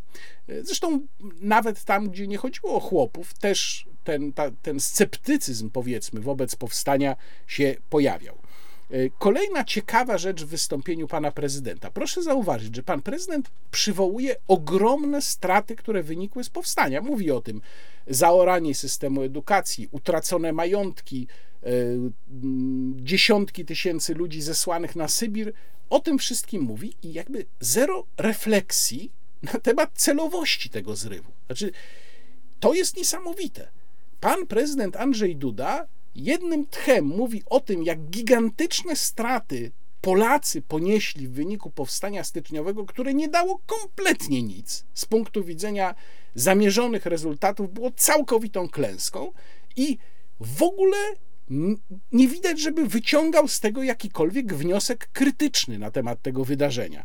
No i właśnie te słowa, które pan prezydent mówi na koniec swojego wystąpienia, są najzabawniejsze, bo on tam powiada, że uczy nas doświadczenie, że jesteśmy mądrzejsi naszym doświadczeniem. No całe to wystąpienie i te uroczystości pokazują, że właśnie ani trochę nie jesteśmy niestety mądrzejsi. E, no to mm, teraz chciałbym Państwu przeczytać, co e, Stefan Kieniewicz, wybitny historyk Polski, pisał w swojej historii Polski e, z 1795-1918 na temat strat wynikających z powstania. Stefan Kiniewicz pisze tak. Bilans przegranej obejmuje dziesiątki tysięcy poległych i straconych, dziesiątki tysięcy zesłanych na Sybir, milionowe straty materialne. Obejmuje utratę wąskiej autonomii przyznanej Wielopolskiemu, rusyfikację szkół i administracji, duże ubytki polskości na Litwie i Rusi, a także kryzys moralny społeczeństwa, które na dłuższy czas przestało wierzyć w możliwość wyrwania się z obcego jarzma. No rzeczywiście warto było. Jako korzyść Kieniewicz y, wymienia y, radykalną formę uwłaszczenia chłopów, tylko że przypomnijmy, że to, to, była korzyść uzyskana mimochodem, bo przecież nie taki był plan wynikający z powstania. To była po prostu decyzja Rosjan, którzy chcieli chłopów przeciągnąć na swoją y, stronę. No i jeszcze mówi o scementowaniu społeczeństwa i zamk poprzez zamknięcie mm, drogi do rządzenia Królestwem Polskim przez Polaków. No to powiedziałbym, że z mojego punktu widzenia to raczej jest strata, a nie y, korzyść. Bardzo ważne jest tutaj, żeby sobie uświadomić, że jeżeli apologeci polskich powstań mówią o ich skutkach w postaci utrwalania polskiego DNA, utrwalania polskości, y, w postaci powstania mitu, to patrzą anachronicznie, czyli patrzą z punktu widzenia korzyści, które ich zdaniem wynikły z powstań, ale z perspektywy mijającego czasu. Żadne z tych powstań nie zakładało sobie czegoś takiego. No, ani celem powstańców styczniowych, ani celem powstańców warszawskich nie było utworzenie mitu. Oni nie mówili, stwórzmy mit, wszyscy polegniemy, stracimy autonomię, stracimy majątki, Warszawa legnie w gruzach, ale będziemy mieli mit. Tylko oni sobie stawiali konkretne cele polityczne i militarne, i te cele po prostu nie zostały spełnione. I tyle. I tak trzeba patrzeć na powstania, bo każde inne patrzenie jest anachroniczne. Najśmieszniejsze jest to, że właśnie e, apologeci powstań zarzucają krytykom powstań e, anachronizm. Oczywiście na rzecz zachowania polskości można było działać inaczej. Jasne, że w różnych e, zaborach były różne warunki. Najłagodniejsze politycznie były w zaborze austriackim, pośrednie miejsce zajmował zabór pruski. Najgorsze były w zaborze rosyjskim, choć no właśnie jest pytanie, czy te najgorsze warunki nadal by trwały, gdyby nie wybuchło powstanie styczniowe.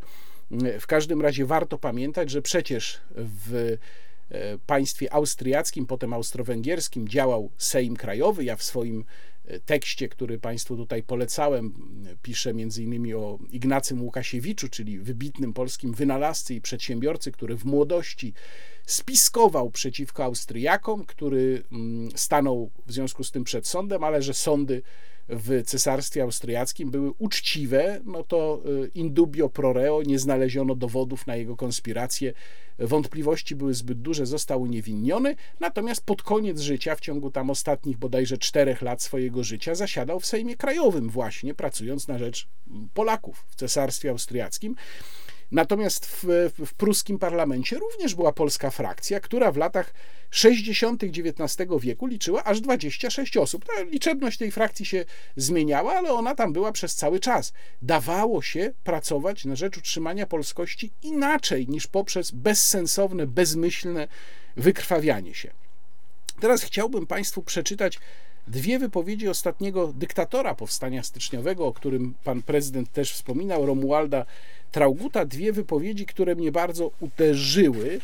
Jedna z nich pochodzi z listu do współpracowników, powstałego już w czasie powstania. I Traugut pisał tak. To, co się u nas od 14 miesięcy robi, nie robiło się jeszcze nigdy na świecie i świat, zdaje się, nic podobnego drugi raz nie ujrzy. No, ujrzał, niestety. Potrzeba, aby kierownicy do ostatniej chwili, do tchu ostatniego znajdowali się na swoich stanowiskach. Pamiętajcie, Bóg włada losami ludów, a choćby szubienica, to jednym więcej triumfem. Duch nas nie opuszcza, choć wiemy, nas czeka stryczek, co zwiąże nas i złączy nierozdzielnie i na zawsze w długiej i błogiej, ale my jej nie doczekamy, przyszłości, a niech Bóg ją błogosławi. No, można powiedzieć, że to nie są słowa racjonalnego przywódcy politycznego, tylko y, z całym szacunkiem dla Romualda Trauguta słowa wariata. Ale to by było bardzo niesprawiedliwe wobec Romualda Trauguta, który tego powstania nie wywołał, który nie stał na jego czele od początku, który został powołany na jego dyktatora, no i zgodził się, natomiast nie od niego zależało, że to powstanie wybuchło. I tutaj warto pamiętać, co Romuald Traugut zadeklarował do protokołu w trakcie śledztwa, już po swoim aresztowaniu. Mówił tak. Będąc przekonanym, że niezależność jest koniecznym warunkiem prawdziwego szczęścia każdego narodu, zawsze jej pragnąłem dla swojej ojczyzny. Były to moje pragnienia, których urzeczywistnienia oczekiwałem od boskiej sprawiedliwości. Powstania nikomu nie doradzałem. Przeciwnie, jako były wojskowy widziałem całą trudność walczenia bez armii i potrzeb wojennych z państwem słynącym ze swej potęgi. Gdy zbrojne powstanie wybuchnąć miało w okolicy mojego zamieszkania, udano się do mnie, błagając, abym objął dowództwo. Zgodziłem się wtedy na prośbę, bo jako Polak osądziłem,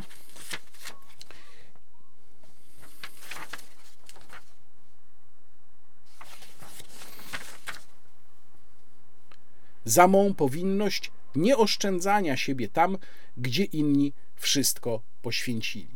Czyli widzimy z tego drugiego cytatu, że Romuald Traugut dosyć jednak trzeźwo patrzył na to, co się wydarzyło. Ja bym jego los porównał do losu tych, którzy sprzeciwiali się do ostatniej chwili wybuchowi powstania warszawskiego, no ale w momencie, kiedy ono wybuchło, wzięli broń, jeżeli ona była oczywiście, jeżeli ją mieli, i poszli walczyć, no bo uznali, że taki jest ich obowiązek. Więc też pamiętajmy o tym, Romualda Trauguta nie osądzajmy surowo, Natomiast y, jeżeli chodzi o tych, którzy pchają nas w kult powstania styczniowego, to tutaj tak, ja uważam, że ich surowo osądzić można i należy. I teraz o kłamstwie pana prezydenta Wołodymyra Zełeńskiego proszę posłuchać pan ambasador e, Ukrainy, pan ambasador Ukrainy w Polsce, pan Wasyl Zwarycz, odczytał e, list od pana prezydenta Wołodymyra Zełeńskiego. Mam ogromny zaszczyt dzisiaj odczytać pismo od prezydenta Ukrainy Wołodymyra Zeleńskiego, który łączy się z nami dzisiaj właśnie za pośrednictwem tego pisma. Szanowni Państwo, dziś obchodzimy ważne wydarzenie we wspólnej historii współczesnej Ukrainy, Polski i Litwy, którego ogromny symbolizm jest szczególnie aktualny dziś. 160 lat temu nasze narody połączyły swoje siły. Nasze narody połączyły swoje siły. Nasze narody połączyły swoje siły, stając ramię w ramię przeciwko rosyjskiemu imperializmowi i tyranii. Powstanie styczniowe przyspieszyło odrodzenie narodowe i ruch wyzwoleńczy na terenach współczesnej Ukrainy, Polski i Litwy.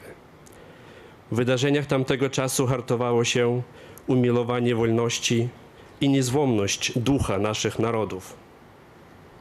Dzisiaj, oddając hołd powstańcom styczniowym, czujemy jedność i szczególny związek historyczny z naszymi przodkami, którzy wówczas odważnie stanęli w obronie wolności i niepodległości.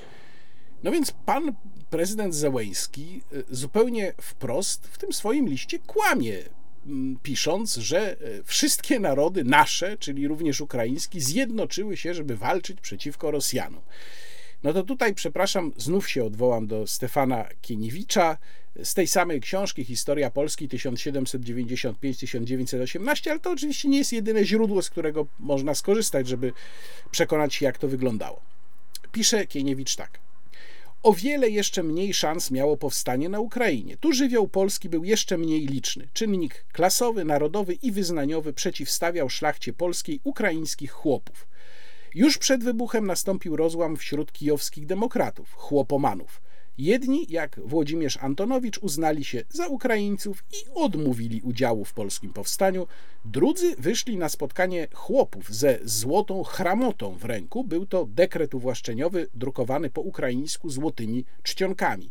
Spotkali się z nieufnością, a jeden z oddziałów został zmasakrowany przez podburzoną gromadę we wsi Sołowijówce. Rozpoczęte dopiero w maju powstanie na Ukrainie zostało stłumione w ciągu niewielu dni. Tylko Edmund Różycki z oddziałem jazdy utrzymał się na Wołyniu około siedmiu tygodni, po czym przedarł się do Galicji. I podsumowuje to Kieniewicz tak. Rok 1863 wykazał, że hasło niepodległości Polski, nawet poparte dekretami uwłaszczeniowymi, nie znajduje oparcia wśród ludności Ukrainy i przeważnej części Białorusi. No i właściwie na tym byśmy mogli skończyć, natomiast jednak warto tutaj zatrzymać się nad tym. To znaczy, yy, okazuje się, że sprawy zaszły już tak daleko, że przy pełnej akceptacji najważniejszych urzędników polskiego państwa, bo przecież ten list był odczytywany w obecności pana prezydenta Andrzeja Dudy. Pan prezydent Ukrainy posługuje się kłamstwem historycznym po to, żeby budować narrację, której celem jest przekonanie Polaków, że no, my z Ukrainą właściwie od zawsze jesteśmy w jakimś układzie braterstwa. Czy cel polityczny tej narracji opartej na kłamstwie jest dla mnie zupełnie oczywisty. I teraz żeby było jasne, jak Państwo wiedzą doskonale, ja jestem zwolennikiem tego, żeby doszło do porozumienia, jeżeli chodzi o sprawy historyczne między Ukrainą i Polską, i nawet deklarowałem, że ja nie liczę, prawdę mówiąc, na to, że Ukraińcy e, potępią OUN UPA, liczę po prostu na to, że odsuną je czy, czy y, ten kult UPA odsunął na drugi, na trzeci plan, że on przestanie być ważny. W kontekście zwłaszcza nowych bohaterów, którzy, których ma szansę wykreować obecna wojna, i w ten sposób, y, no, przy oczywiście spełnieniu też przez Ukrainę innych warunków, takich jak zgoda na ekshumację na terytorium całej Ukrainy, w szczególności na terytorium Wołynia, uda się te sprawy załatwić. Mm, więc tak, ja jestem zwolennikiem porozumienia, również jeżeli chodzi o te najtrudniejsze kwestie historyczne. No ale nie można budować kłamliwej narracji historycznej, opartej na kłamstwie, po to, żeby osiągnąć doraźne cele polityczne. Te doraźne cele polityczne, które tutaj przyświecają panu prezydentowi Zełęńskiemu, są przecież całkowicie ewidentne. Również y, jest ewidentne, co przyświeca urzędnikom państwa polskiego, którzy idą w te, akceptują tę kłamliwą narrację, a do tego jeszcze próbują, bo to się przecież już zaczęło właściwie w pełnym wymiarze dziać, próbują jeszcze przekonywać nas, że a Bandera to nie wiedział, a Szuchewicz to właściwie też za bardzo nie wiedział, a w ogóle to po co o tym mówić? To niedobra jest, proszę państwa. Nie, nie da się budować zgody pomiędzy narodami w oparciu o ewidentne kłamstwa. Teraz przechodzę do tematu tego, co się dzieje na Ukrainie, ale zacznę od innej sprawy trochę, od innego, że tak powiem, końca, a mianowicie od tego, jak to władza próbuje tylnymi drzwiami wprowadzić nam w Polsce cenzurę, co właściwie nie powinno być dla Państwa, e, którzy odwiedzają ten kanał, regularnie jakimś szczególnym zdziwieniem, bo przecież mówię o tym wielokrotnie, mówię o tym, jak próbuje się omijać przepisy konstytucji, wprowadzając no chociażby takie zapisy jak te w obecnie obowiązującym prawie telekomunikacyjnym, które mają być przeniesione w nieco zmienionej postaci do prawa komunikacji elektronicznej. Przed momentem o tym przecież mówiłem. Ale mamy na przykład taką postać jak pan minister, y, podsekretarz stanu w, czy sekretarz stanu, już nie pamiętam, w kancelarii premiera, pan Stanisław Żaryn, który odpowiada za bezpieczeństwo sfery informacyjnej. I pan Żaryn bombarduje nas takimi regularnie takimi alertami informacyjnymi i przyznaje, część z tych alertów informacyjnych, które mają pokazywać y, rosyjską dezinformację, to rzeczywiście są alerty dotyczące dezinformacji. Tak, takie również są, czyli dotyczą konkretnych informacji, które po prostu są nieprawdziwe, bo przecież, żebyśmy mieli jasność, Rosjanie oczywiście wpuszczają takie różnego rodzaju fałszywki do polskiej przestrzeni informacyjnej i tutaj do pana Żaryna nie mam żadnych zastrzeżeń. Ale niestety dużą część i coraz większą, mam wrażenie, z jego działalności zajmują innego rodzaju mm, alerty, takie jak na przykład ten, który tutaj Państwo widzą a z którego wynika, że e, różne osoby e, kolportują tezy zbieżne, jak to e, zaznacza pan Żaryn, z propagandą rosyjską i w ten sposób obniżają bezpieczeństwo Polski. No i proszę zauważyć, że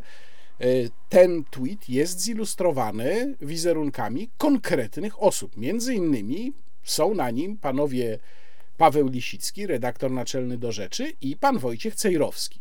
No i teraz pierwsza moja uwaga w ogóle jest taka, że to moim zdaniem jest materiał na proces. Albo proces z prywatnego aktu oskarżenia z artykułu 212 kodeksu karnego, albo proces cywilny, no bo y, osoba zilustrowana, osoba pokazana jako ilustracja do takiej tezy o obniżaniu bezpieczeństwa Polski, spokojnie mogłaby z tym materiałem pójść do sądu i wskazać, że to obniża jej wiarygodność, a robi to osoba publiczna. I tutaj Yy, przypomnijmy, że cenzura prewencyjna, to jest bardzo ważne, cenzura prewencyjna jest w Polsce zabroniona, mówi o tym zupełnie wprost artykuł 54 Konstytucji, która to konstytucja jednocześnie pozwala na wprowadzenie pewnych ograniczeń wolności obywatelskich, nie wszystkich, bo są takie, których nie można ograniczyć, nawet w stanach nadzwyczajnych, ale niektóre można.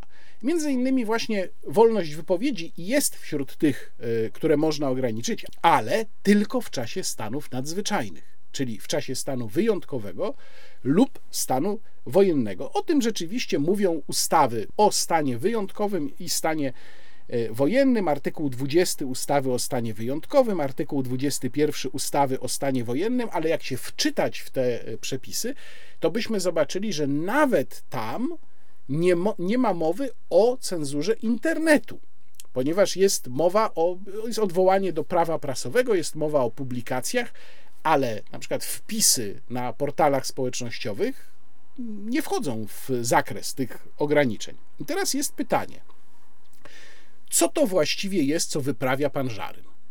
No bo tak, jeżeli mamy y, podejrzenia, że jakaś osoba jest po prostu agentem, no to od tego są służby. I pan Żaryn zresztą bardzo sprytnie się od tego wywikuje. Taki mm, wywiad z panem Żarynem się ukazał, w, zrobiony przez dziennikarza czy dziennikarkę Polskiej Agencji Prasowej. Mm, I tam pada takie pytanie, no czy można mówić, że te osoby to są właśnie tacy agenci? A pan Żaryn mówi, nie, nie, to tu od tego są służby. No to przepraszam bardzo, panie Żaryn, to jeżeli służby nie mają żadnych dowodów, to co pan robi w takim razie wobec tych osób? Bo jednak sytuacja, w której minister tego rządu publicznie stwierdza, że ktoś obniża bezpieczeństwo państwa, a jednocześnie nie idą za tym żadne działania służb, no jest y, sprzeczna sama w sobie. To albo mamy dowody, że ktoś obniża bezpieczeństwo państwa, jest zagrożeniem dla państwa polskiego, proszę bardzo, wtedy zajmują się nim służby i prokuratura, albo mamy artykuł 54 Konstytucji, a wtedy, panie Żaryn, po prostu zamknij pan dziób. Bo to, co pan robi w tej chwili, to jest publiczne opluwanie ludzi, którzy korzystają ze swojej konstytucyjnej wolności do e, wyrażania poglądów. Ja napisałem do kancelarii premiera z pytaniem o działalność pana Żaryna. E, zadałem następujące pytania. Jakimi kryteriami kieruje się pan minister Żaryn, kwalifikując określone treści jako na przykład stanowiące korzyść dla agresora, bo dokładnie takie sformułowanie się znalazło w twicie pana Żaryna. Jaki zespół wypracował te kryteria i kto jest jego członkiem? Jaki zespół zajmuje się kwalifikowaniem jako przedmiotu kolejnych alertów określonych treści i wypowiedzi i kto jest jego członkiem? Jaka jest metodologia kwalifikowania określonych treści jako sprzyjających Rosji? Czyja akceptacja jest konieczna przed ogłoszeniem treści kolejnych alertów? Czy pan minister Żaryn jest zobowiązany do konsultowania ich z kimkolwiek? Czy i ewentualnie jaką rolę w powstawaniu kolejnych alertów odgrywają służby takie jak Agencja Bezpieczeństwa Wewnętrznego? Jak działalność pana Żaryna ma się do wolności słowa wynikającej wprost z artykułu 54 Konstytucji? Jaki jest cel alertów? w których w formie ilustracji pojawiają się konkretne postaci życia publicznego, czego oczekuje pan minister Żaryn. I proszę o podanie informacji o zakresie obowiązków pana ministra Żaryna w kancelarii premiera. Skąd to ostatnie pytanie? No bo ja mam takie podejrzenie, że motywacja tych y, alertów, tej działalności pana Żaryna może być dwojaka. Jedna hipoteza jest taka, że ta nerwowość wynika ze zmieniających się nastrojów, bo rzeczywiście widać, że nerwowość tych komunikatów rośnie. I to może wynikać z badań pokazujących zmieniające się nastroje w stronę niekorzystną dla e, rządu Prawa i Sprawiedliwości.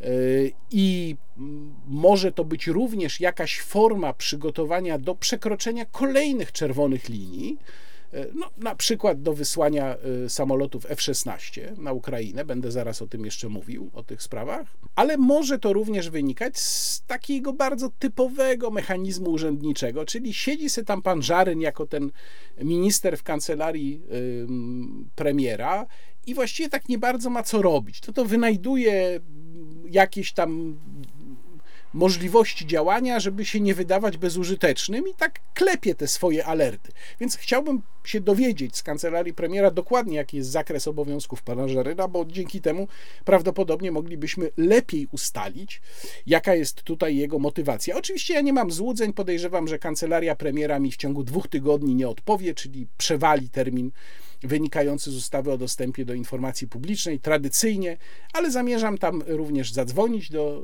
do Centrum Informacyjnego Rządu z pytaniem, czy, ich, czy moje pytania do nich dotarły, bo na razie żadnego potwierdzenia nie dostałem, więc e, zobaczymy. to, co wydaje mi się szczególnie istotne, to jest właśnie, co jest celem pana Żaryna, bo ja mam wrażenie, że to jest próba doprowadzenia czy, czy, czy yy, wprowadzenia swego rodzaju miękkiej cenzury, czyli sytuacji, w której ten głos ministra z kancelarii premiera będzie potraktowany przez niektórych jako wytyczna, prawda? Jak należy potraktować określone osoby, yy, które yy, wcale niekoniecznie muszą dokładnie mówić to, Y, co y, nadaje Moskwa. Ale wystarczy, że są lekko sceptyczne wobec linii prezentowanej przez polski rząd. Ja tutaj jednocześnie chciałbym bardzo mocno zaznaczyć, Jaki jest mój pogląd w tej sprawie? Mówiłem to zresztą wielokrotnie, natomiast cały czas czytam bzdury na temat swojego poglądu. Przecież przypominam, że ja nie negowałem nigdy tego, że po pierwsze ta wojna nas dotyczy, po drugie, że Ukrainie powinniśmy pomagać. Natomiast dyskusja jest o tym, w jakiej skali to się dzieje, w jakim rozmiarze i do którego momentu i jak bardzo my siebie osłabiamy w ten sposób. I właśnie o tym teraz chciałbym też z Państwem porozmawiać. No i właśnie warto zastanowić się nad skutkami naszej walki z Rosją, której częścią, jak wiadomo, są sankcje. Weszły sankcje polegające na ograniczeniu ceny produktów naftowych. Od 5 lutego wchodzą sankcje dotyczące produktów okołonaftowych, czyli przede wszystkim oleju napędowego, no i cały rynek czeka na to, jakie będą tego skutki. Na razie widzimy, że właśnie z powodu sankcji, które już weszły, mamy zwyżkę, kolejną zwyżkę cen na stacjach.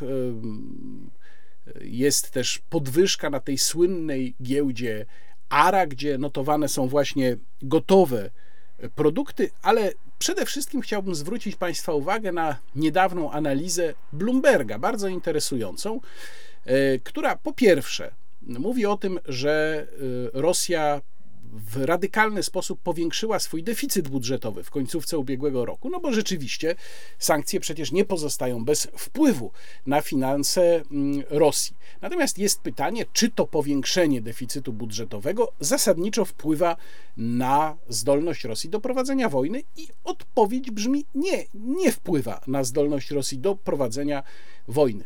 Mało tego, Bloomberg zaczął liczyć, przy jakiej cenie ropy Ural, Rosja będzie w stanie działać, przyjmując jako punkt wyjścia dużą rezerwę e, finansową, która e, wynosi 45 e, miliardów dolarów, ale to jest rezerwa w juanach, no bo te juany pozwalają Rosji dosyć swobodnie operować tą walutą, już rezerwa w innej walucie by nie pozwalała, czyli jest 45 miliardów dolarów rezerwy mm, i e, Bloomberg analizuje to tak. E, przy poziomie ceny ropy Ural średnio około 50 dolarów, jak ostatnio sprawdzałem, to było bliżej 60 niż 50. Rosja jest w stanie za pomocą tej rezerwy finansowej prowadzić wojnę przez kolejne 3 lata. Pytanie brzmi, w jakim stanie będzie polska gospodarka i gospodarki europejskie za 3 lata. E, w ciągu roku najbliższego ta rezerwa zostałaby zużyta tylko wtedy, gdyby cena spadła, obecna cena spadła dwukrotnie, czyli byłaby na poziomie 25 dolarów za baryłkę. Natomiast jeżeli by ta cena wzrosła do 60 dolarów, to zdaniem Bloomberga e, nawet Rosja będzie mogła uzupełniać tę rezerwę finansową przeznaczoną w dużej mierze na prowadzenie wojny. W tekstach mówiących o tej analizie Bloomberga, dodajmy y, gwoli rzetelności, była też, był też pokazany szacunek y, analityków Citibanku, którzy trochę wyżej stawiali tę granicę, od której rezerwa się zacznie zużywać bardzo szybko, czyli może być zużyta w ciągu roku. Oni ją postawili 10 dolarów wyżej, czyli na poziomie 35 dolarów za baryłkę. No tak czy owak wynika z tego, że najprawdopodobniej Rosja ma pieniędzy przynajmniej na powiedzmy średnio dwa lata na prowadzenie wojny, podczas kiedy sytuacja gospodarcza w Europie robi się oczywiście coraz trudniejsza. No i tutaj myśmy nie dostali do tej pory żadnej rzetelnej analizy pokazującej, w jaki sposób sankcje wpływają na gospodarki europejskie i w jaki sposób, czy może w jakim stanie my będziemy za te powiedzmy hipotetyczne dwa lata, gdyby Rosja postanowiła jeszcze dwa lata e, walczyć. Tu jeszcze może warto dorzucić, że Rosja znalazła sobie właśnie kolejnego nabywcę swojej ropy w postaci mm, Pakistanu. Kolejna sprawa, o której trzeba powiedzieć, to są e, informacje e, pochodzące od pana premiera, który się tym bardzo chwalił, że Polska przekaże Ukrainie kolejnych 60 czołgów, w tym połowa to będą czołgi PT-91 twardy. No i pojawiły się w związku z tym, czy nawet tam jeszcze wcześniej troszeczkę, bo to nawiązywało do wypowiedzi pana prezydenta e, w Davos, takie filmy czy informacje, w mediach społecznościowych, że Polska się rozbraja. No i w odpowiedzi na to wiceminister spraw zagranicznych pan Paweł Jabłoński nagrał taki film, w którym wyjaśnia. Czy Polska rozbraja własną armię, żeby pomóc Ukrainie? Taka grafika pojawiła się na Twitterze. No jest to kompletna bzdura. Już tłumaczę, na czym to polega. My rzeczywiście przekazaliśmy Ukrainie bardzo dużą liczbę czołgów, transporterów opancerzonych dział innego rodzaju sprzętu. Zrobiliśmy to po to, żeby wzmocnić nasze bezpieczeństwo. Dzisiaj dokładnie na tym to polega. Im więcej Ukraina dostaje czołgów, armat, transporterów, tym Polska jest bezpieczniejsza, bo ten sprzęt walczy także w naszej obronie, walczy po to, żeby pokonać Rosję. Jeśli Rosja zostanie pokonana, Polska będzie bezpieczniejsza. No tylko, że jak Państwo się wsłuchają, to jest kolejna dosyć zabawna rzecz, której ludzie y, na ogół nie zauważają. Jak się Państwo wsłuchają w słowa pana ministra Jabłońskiego, to pan minister najpierw mówi tak. Pojawiają się takie tezy, że Polska się rozbraja. To jest bzdura. Po czym cała reszta tego filmiku w ogóle nie zaprzecza tej tezie, że Polska się rozbraja. Pan y, minister Jabłoński mówi, że przekazujemy swój sprzęt Ukrainie, żeby zwiększyć bezpieczeństwo Polski, ale kompletnie nie nawiązuje do tezy o rozbrajaniu się. To znaczy, można to pojąć w ten sposób, że owszem, rozbrajamy się, ale dzięki temu zwiększamy swoje bezpieczeństwo. A to jest teza, powiedziałbym, dosyć dyskusyjna.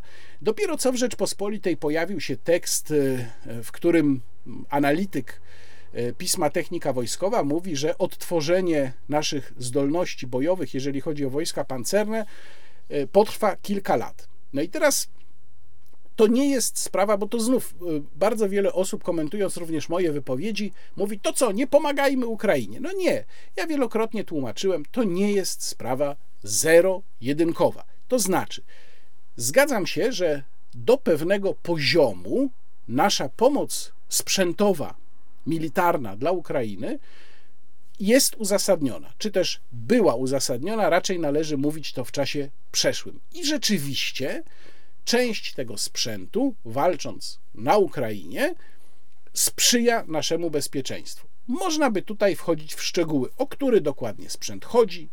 Trzeba by się pewnie już lepiej znać na sprawach y, dokładnie technicznych, który robi tam dobrą robotę, który niekoniecznie, ale nie ma wątpliwości, że istnieje pewien pułap pomocy Ukrainie, powyżej którego ten bilans przestaje być dodatni.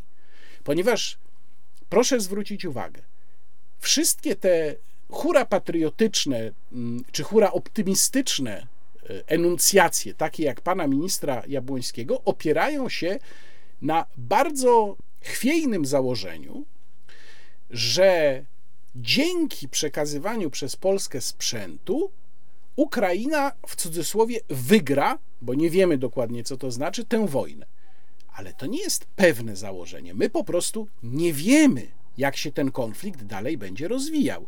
On może się również rozwinąć w stronę bezpośrednio zagrażającą bezpieczeństwu Polski.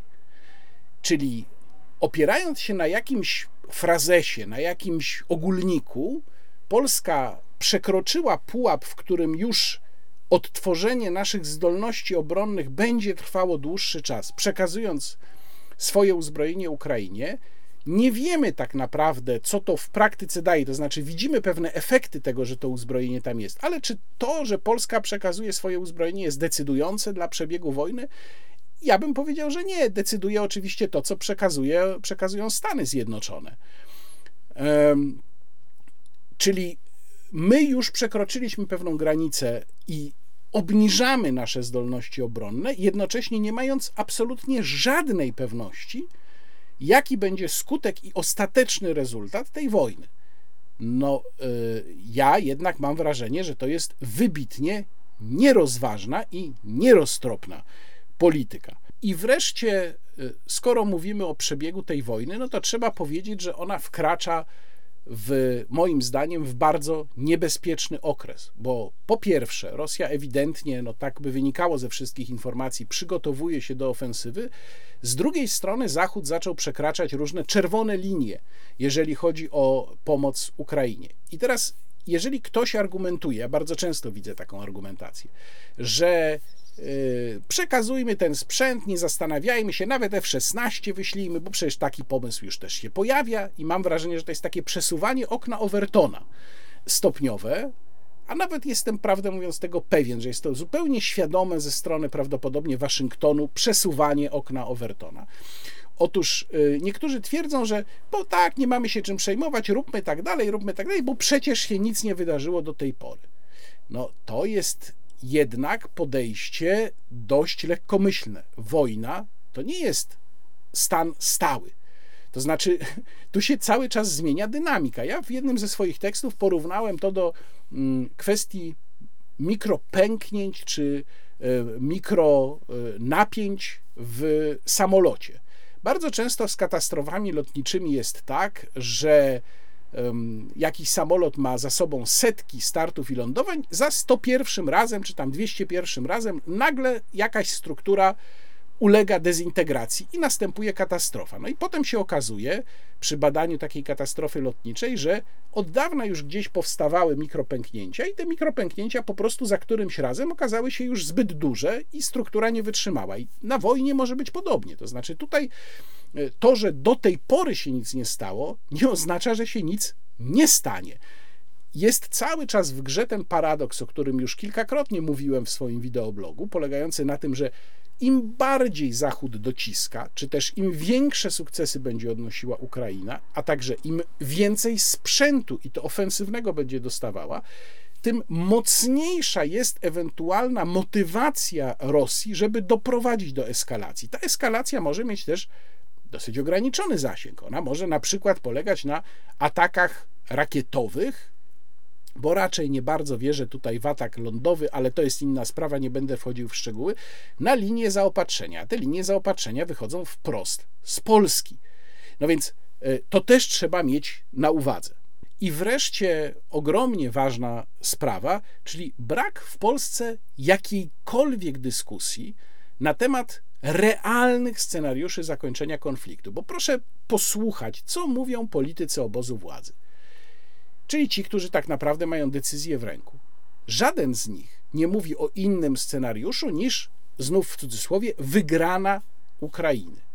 Czyli my tak naprawdę nie mamy opracowanego innego scenariusza, innego podejścia na wypadek realnego zakończenia konfliktu, bo wygrana Ukrainy można by oczywiście zapytać, czy to pana prezydenta, czy pana premiera, co właściwie rozumieją pod tym terminem, e, ale no, jeżeli rozumieją przez to wypchnięcie kompletne Rosji z terytorium Ukrainy łącznie z Krymem, no to, to można raczej włożyć między bajki.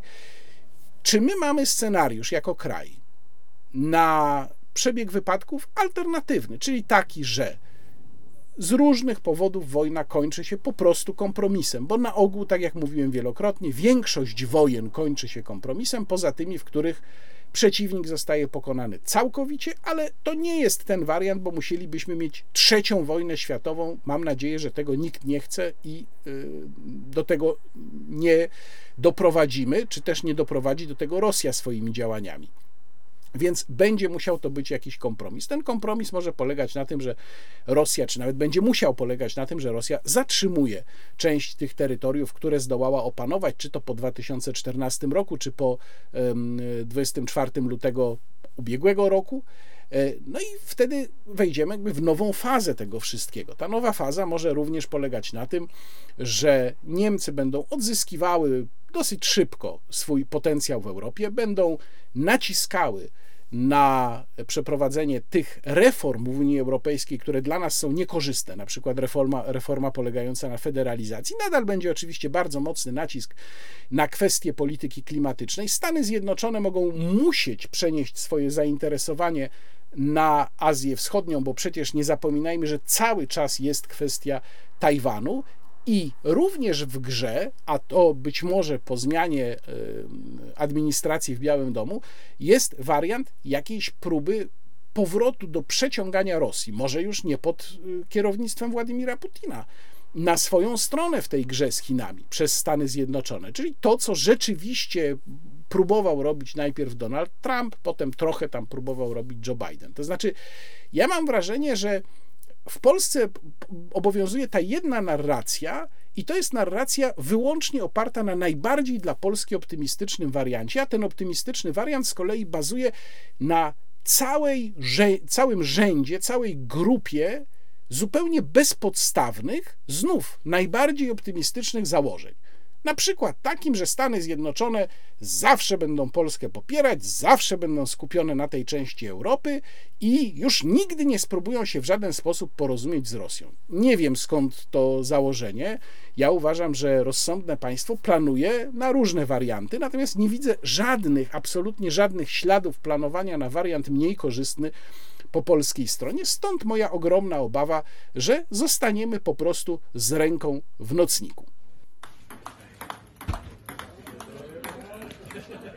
Oderwijmy się teraz już od tych spraw politycznych, wojennych i innych mało przyjemnych, wojennych, mało przyjemnych. Dawno chyba nie prezentowałem Państwu tu żadnego swojego wiersza, trzeba będzie o tym pomyśleć. I teraz dział kulturalny, w którym obiecywałem już wcześniej, że będzie dużo o tych krakowskich muzeach, o których jeszcze nie mówiłem, a które miałem okazję pierwszy raz tym razem zwiedzić, albo też wrócić do nich po jakimś dłuższym czasie. Ale najpierw chciałbym powiedzieć, y, że Fundacja Incanto, której mam przyjemność być ambasadorem, ma nową siedzibę przy placu Sikorskiego w Krakowie. Byłem tam. To jest piękne, duże, obszerne mieszkanie z takim pokojem, który właściwie to była podobno sala balowa. Zresztą w tej chwili jest mm, częściowo przedzielona ścianą. Tam wygospodarowano jeszcze taki nieduży pokój z tej przestrzeni. Ona oryginalnie była większa. Mm, I no jest to mieszkanie, ale to jest mieszkanie prawdopodobnie po jakichś nie wiem, bardzo zamożnych krakowskich mieszczanach. E, oczywiście kamienica jeszcze XIX-wieczna. W każdym razie jest tam piękna, duża przestrzeń, w której można organizować wydarzenia i chociaż Incanto cały czas jest w trakcie urządzania tej siedziby, to te wydarzenia już się odbywają, dlatego zachęcam do obserwowania profili w mediach społecznościowych Fundacji Incanto, w szczególności na Facebooku i na Instagramie. Stamtąd się Państwo na pewno dowiedzą o tych nowych, nadchodzących wydarzeniach, a ja jednocześnie mm, delikatnie przypominam o tym, że nadchodzi y, moment no, generalnie nieprzyjemny, czyli rozliczenia podatkowego, ale też w tym roku po raz pierwszy zamiast 1% jest 1,5% y, można przekazać na organizację pożytku publicznego, a Fundacja Incanto ma taki status, więc przy tej okazji delikatnie Państwu przypominam, że można właśnie przekazać swoje 1,5% na e, Fundację Incanto. Teraz parę słów o Muzeum Armii Krajowej imienia generała e, Augusta Emila Fildorfa Nila w Krakowie. Ja o tym muzeum dowiedziałem się, mówiąc szczerze, e, oglądając jeden z moich ulubionych kanałów E, YouTube'owych Okupowana Polska, który polecam. Mają również konto na Instagramie, też polecam. Bardzo dobre filmy, kanał działający od kilku lat. Zaczęło się to jako okupowany Kraków. W tej chwili tam jest kilka ścieżek tematycznych. W ogóle chyba powinienem y, w którymś ze swoich programów opowiedzieć Państwu o tych kanałach na YouTubie, które ja sam obserwuję z dużą przyjemnością i które oglądam. No w każdym razie to jest jeden z nich. Jeżeli ktoś z okupowanej Polski, z ekipy okupowanej Polski mnie ogląda, to bardzo serdecznie pozdrawiam. Właśnie do Muzeum AK trafiłem, bo tam y, na ogół jest filmowana narracja tych opowieści o o różnych sytuacjach z okresu e, okupacji niemieckiej, czy to sowieckiej, głównie niemieckiej. E, I muzeum generalnie polecam, natomiast muszę Państwu powiedzieć, że mam mieszane odczucia z paru powodów. To muzeum jest taką, powiedziałbym, podstawową wersją Muzeum II wojny światowej z polskiego punktu widzenia, czyli chociaż ono ma monograficzną nazwę, to tak naprawdę mówi w ogóle o II wojnie światowej i okupacji niemieckiej w Polsce. I tutaj właśnie jest pewne poczucie niedosytu, bo po muzeum mm, monograficznym oczekiwałbym, że ono będzie oprowadzało, pokazywało tę dziedzinę, o której mówi, zwiedzającym na co najmniej dwóch poziomach. Jeden poziom to ten ogólny, i ten ogólny poziom rzeczywiście tam jest. Czyli na przykład, jeżeli idziemy z dzieckiem, czy z licealista tam idzie, powiedzmy, wycieczka z liceum, to tak rzeczywiście zapoznają się z tymi podstawowymi kwestiami, ale Brakuje mi tego drugiego pogłębionego poziomu. We współczesnym muzealnictwie zwykle ten drugi poziom jest realizowany poprzez różnego rodzaju multimedia, te urządzenia, mm, które wymagają jakiejś interakcji, gdzie już trzeba w coś wejść, żeby się czegoś więcej dowiedzieć. Natomiast sama problematyka, o której mówi Muzeum AK, no, otwiera gigantyczne możliwości. E, wystarczy zacząć od kwestii tego, jak w ogóle powstała Armia Krajowa, w jaki sposób się przekształciła ze Związku Walki Zbrojnej i dlaczego nie wszystkie elementy zbrojnego podziemia zechciały wejść w skład Armii Krajowej, bo przecież na zewnątrz pozostały choćby Narodowe Siły Zbrojne. Nie dowiemy się w tym muzeum, dlaczego tak się stało. To jest jeden z przykładów. Inne takie ciekawe ścieżki, które wymagałyby pogłębienia, a nie są pogłębione i szkoda, no to na przykład kwestia donoszenia przez Polaków y, do Niemców na Gestapo, nie w kwestii przechowywania Żydów, w innych sprawach. Tam jest bardzo ciekawy w Muzeum list, oczywiście anonimowy, przechwycony przez wywiad pocztowy e, Związku Walki Zbrojnej. To jest zresztą błędnie tam opisane w muzeum, bo jest napisane, że to wywiad pocztowy AK przechwycił. W momencie, kiedy ten list powstawał, jeszcze nie było Armii Krajowej, więc to był wywiad pocztowy ZWZ.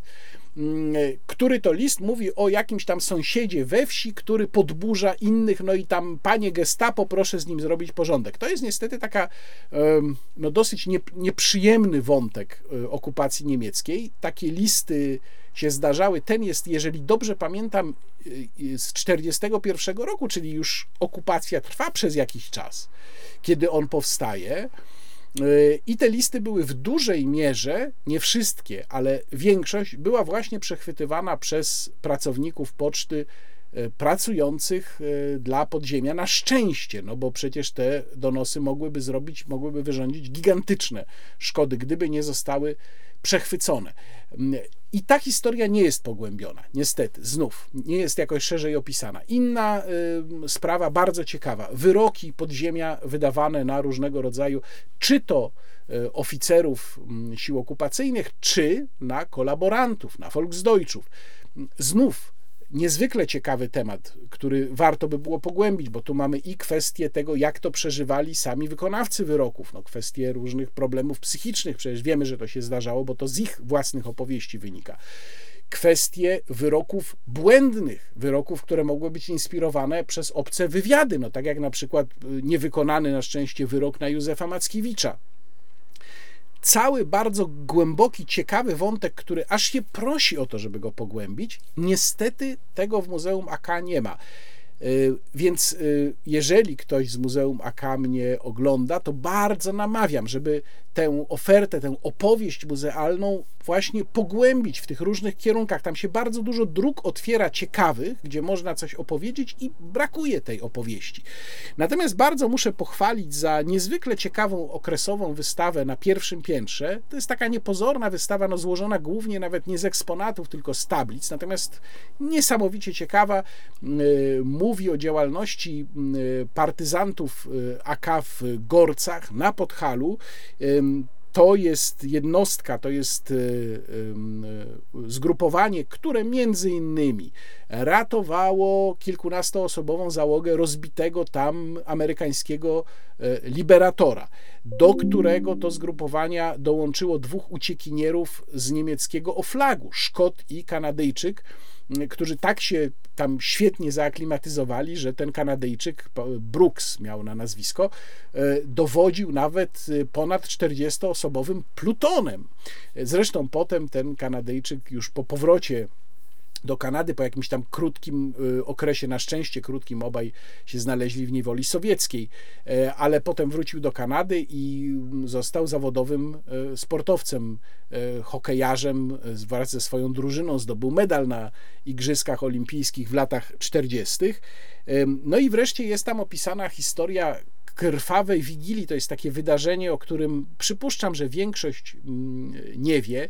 Pacyfikacja wsi Ochotnica w 23 grudnia 1944 mm, roku. To był y, Wigilia 23. Proszę się nie dziwić, do pewnego momentu przepisy kościelne mówiły, że jeżeli 24 grudnia wypada w niedzielę, to Wigilię należy zorganizować dzień wcześniej. To właśnie była taka sytuacja, bo 23 grudnia to była sobota y, i ta krwawa niedziela to była pacyfikacja wsi Ochotnica, dokonana przez oddziały niemieckie, no, przy współpracy również y, oddziałów ukraińskich, y, która wynikała mm, z tego, że bezpośrednio wcześniej doszło do y, starcia w czasie, kiedy oddziały niemieckie próbowały tam dokonywać w tej wsi rekwizycji, pojawiły się oddziały partyzanckie sowieckie, które zaatakowały Niemców, i to była bezpośrednia przyczyna tej pacyfikacji, ale w ogóle współpraca ochotniczan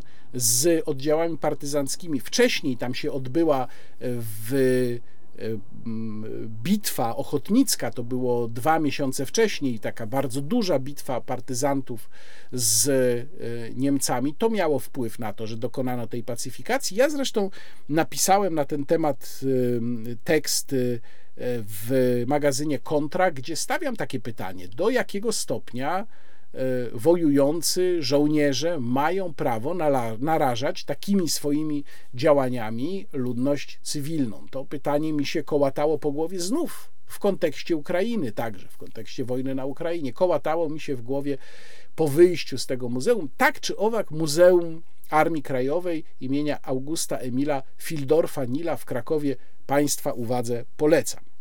Kolejne muzeum, o którym chciałbym opowiedzieć, muzeum z bardzo długą historią, to jest Muzeum Archeologiczne w Krakowie.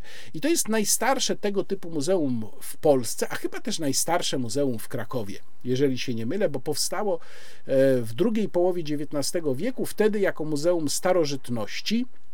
Jak Państwo pewnie wiedzą, w tamtym czasie bardzo modnie było i często się to spotykało e, e, przywożenie z różnych e, wypraw, no to wtedy na przykład archeologia pruska też bardzo ogromne postępy zrobiła, kwestia e, odkrycia rzekomej Troi przez Szlimana, więc bardzo modne było przywożenie różnych artefaktów z takich e, wyjazdów, niekoniecznie archeologicznych, archeologicznych też, bo w ogóle no, archeologia się wtedy bardzo potężnie rozwijała. No i właśnie na takich, na, na bazie takich przedmiotów oparło się wtedy Muzeum Starożytności, dziś Muzeum Archeologiczne. Tam są Moim zdaniem dwa ciekawe punkty, bo też powiedzmy sobie szczerze, reszta tego muzeum jest taka no, przeciętna, ale są y, dwa bardzo interesujące punkty tego muzeum. Pierwsze to jest kolekcja egipska i przede wszystkim kolekcja zbiór mumii. On może nie jest bardzo obszerny, natomiast jest to rzeczywiście ciekawie pokazane w odpowiednim nastroju. To, że sala jest głęboko zaciemniona, no to oczywiście wynika też z wymogów przechowywania tych eksponatów. To nie tylko chodzi tu o zrobienie nastroju, ale ten nastrój siłą rzeczy się też pojawia. Sarkofagi, kartonarze, same mumie to jest bardzo dobrze wyeksponowane. Między innymi zwróciłem uwagę na taki detal, który nie zawsze się pojawia, jak lustra pod spodem, pod czy to sarkofagami, czy kartonażami, które pozwalają spojrzeć na to, jak wyglądał taki sarkofag, wygląda od y, spodu, bo on również tam był dekorowany. Y, interesująca jest informacja, jak Państwo tam będą, proszę zwrócić uwagę na badanie porównawcze przeprowadzone w połowie lat 90., porównawcze jednej z mumii, czyli najpierw ona została prześwietlona, następnie została rozwinięta, żeby sprawdzić, czy wnioski wynikające z tego prześwietlenia zgadzają się z tym, co namacalnie można stwierdzić, ale też uspokajam, y, następnie mumia została zawinięta więc no jakby z pełnym szacunkiem dla zwłok tej osoby, która e, tam e, w tym, w tym sarkofagu i, i, w tej mumii mm, była, chyba można tak powiedzieć, w mumii, albo która była tą mumią, e, z pełnym szacunkiem. I, I, rezultaty tego badania również są w tym miejscu opisane. I druga niezwykle interesująca sprawa, a niestety ukryta. Trzeba z tej sali, w której są mumie, zejść schodkami, gdzie tam jest taki napis, że kolekcja peruwiańska e, Władysława Klugera. Trzeba zejść schodkami w dół. I mam wrażenie, przepraszam, to jest moja uwaga do kierownictwa muzeum, że ta kolekcja jest nieco zaniedbana. Tam się nie świecą wszystkie lampki, jakieś pajęczyny. Szkoda, bo sprawa jest. Mm, bardzo ciekawa i mało znana. Władysław Kluger, y, który żył w latach 1849-84, był mm, bardzo wybitnym polskim inżynierem. I wtedy wielu polskich inżynierów, wystarczająco wielu, żeby zostawić swój wyraźny ślad, pojechało do Ameryki Południowej tam pracować. I Władysław Kluger też tam pojechał. Jego zasługi dla inżynierii peruwiańskiej są na tyle znaczące, że znalazł się E, na takim pomniku, który tutaj Państwo e, widzą, pomniku w Limie, e, pomniku polskich pionierów, inżynierów, którzy właśnie położyli duże zasługi dla infrastruktury peruwiańskiej. Władysław Kluger przywiózł z Peru dużą kolekcję artefaktów, które w większości po prostu kupował, ale to nie były takie mm, pamiątki ludowe współcześnie wtedy robione. To są obiekty, które mają po kilkaset lat, pochodzą z okresu państwa Inków. Niestety Władysław Kluger z tej podróży, z tego wyjazdu kilkuletniego pobytu w Peru przywiózł również ciężką chorobę, na którą po prostu wkrótce po powrocie zmarł. Z tej dużej kolekcji, która zawierała kilka tysięcy przedmiotów, pozostało jedynie 200 i tak jak mówię, no bardzo warto to zobaczyć, natomiast mój apel do e, Muzeum Archeologicznego w Krakowie, żeby coś z tą kolekcją zrobić, to znaczy no przynajmniej um, um, posprzątać pomieszczenie, w którym ona jest, bo tak jak to teraz wygląda, biorąc pod uwagę jak ciekawa jest ta kolekcja, to trochę jest jednak wstyd. Kolejny punkt, o którym chcę Państwu powiedzieć, to dom Mechofera przy ulicy Krupniczej w Krakowie. To jest jeden z oddziałów y, Muzeum Narodowego w Krakowie, y, nie jakoś bardzo popularny, też trochę schowany, prawdę mówiąc, można minąć wejście do domu Mechofera i nie zauważyć, a bardzo warto go zobaczyć. To zdecydowanie polecam. Y, dom Mechofera wcześniej był własnością rodziny Tarnowskich po przebudowie, zresztą po pożarze, takim był ogromny pożar Krakowa w połowie XIX wieku. Po tym pożarze został przebudowany no i y, zmienił się w coś w rodzaju miejskiego pałacyku, z tym, że to jest po prostu część kamienicy, ale to mieszkanie jest naprawdę ogromne, z dużą, elegancką, bardzo piękną klatką schodową. Mechofer kupił je od rodziny Tarnowskich w 1932 roku jego rodzina mieszkała tam również po jego śmierci. Mechofer zmarł w 1946 roku w Wadowicach. Mieszkała tam po jego śmierci do lat 60., kiedy y, to mieszkanie, ten lokal zostało mm, przejęte y, właśnie po to, żeby zrobić tam muzeum Mechofera, co zresztą też zajęło, z tego co pamiętam, chyba kilkanaście lat, zanim to muzeum y, otwarto. Urządzono wnętrza domu Mechofera na podstawie zdjęć zrobionych w latach 30. i muszę powiedzieć, że naprawdę urządzono to bardzo dobrze, to znaczy to, to sprawia wrażenie głębokiej autentyczności i jak się porówna ze zdjęciami, które tam wiszą, to naprawdę tak jest. Większość pomieszczeń Oczywiście są pojedyncze takie, które zaaranżowano trochę inaczej, ale szczęście też polega na tym, że w większości zachowały się autentyczne sprzęty, więc można było te wnętrza urządzić używając autentycznych sprzętów w taki sposób, w jaki one wyglądały w czasie, kiedy Józef Mechofer, uczeń Jana Matejki przecież, mieszkał właśnie tam przy Krupniczej w Krakowie. Co najważniejsze, to nie jest tylko odtworzenie domu Mechofera jako takiego. To jest również muzeum jego obrazów. I to są obrazy, których po prostu no, nigdzie więcej nie zobaczymy. One są tylko tam i też prezentują pewien specyficzny przekrój. Ja bym zwrócił Państwa uwagę na dwie rzeczy. Po pierwsze, te obrazy, które pokazują e, żonę Mechofera, panią e, Jadwigę Dedomo-Jankowską, bo one są bardzo osobiste. Zresztą widać, że ich musiało łączyć rzeczywiście wielkie uczucie. Pani Jadwiga była e, muzą e, Józefa Mechofera, zmarła mniej więcej, zdaje się, 10 lat po nim. Bardzo często pojawia się na obrazach. Warto zwrócić na to uwagę, jaki tam jest emocjonalny ładunek zawarty w tych dziełach. A druga rzecz, bardzo godna uwagi, to są witraże. Są tam trzy witraże ustawione w mm, domu Mechofera. Y, to są taka para witraży Caritas i Wiara, Nadzieja, Miłość i y, osobno stojący Vita Somnium Breve, czyli życie jest krótkim snem. Y, no rzeczywiście robi to bardzo duże wrażenie i te witraże są niezwykle piękne. Bardzo warto dom Mechofera odwiedzić. Mocno Państwu polecam. I wreszcie ostatni punkt w dziale kulturalnym, ostatnie muzeum, to już nie w Krakowie, to w Zamku Królewskim w Niepołomicach. To jest zamek, który zbudowany został przez Władysława Jagiełłę, no ale oczywiście wtedy był budowany w innym stylu, natomiast został bardzo mocno przebudowany do stylu mm, renesansowego e, za czasów Zygmunta Augusta, więc on trochę przypomina zamek na Wawelu. No to jest taki trochę Wawel w miniaturze, zresztą podobnie jak Baranów Sandomierski, tylko Baranów Sandomierski zdaje się jest troszkę e, większy. W zamku ma siedzibę Muzeum które głównie eksponuje depozyty z Muzeum Narodowego w Krakowie, ale proszę się tym nie zniechęcać, bo po pierwsze, to są dzieła, których chyba nigdzie y, samo Muzeum Narodowe w Krakowie nie pokazuje.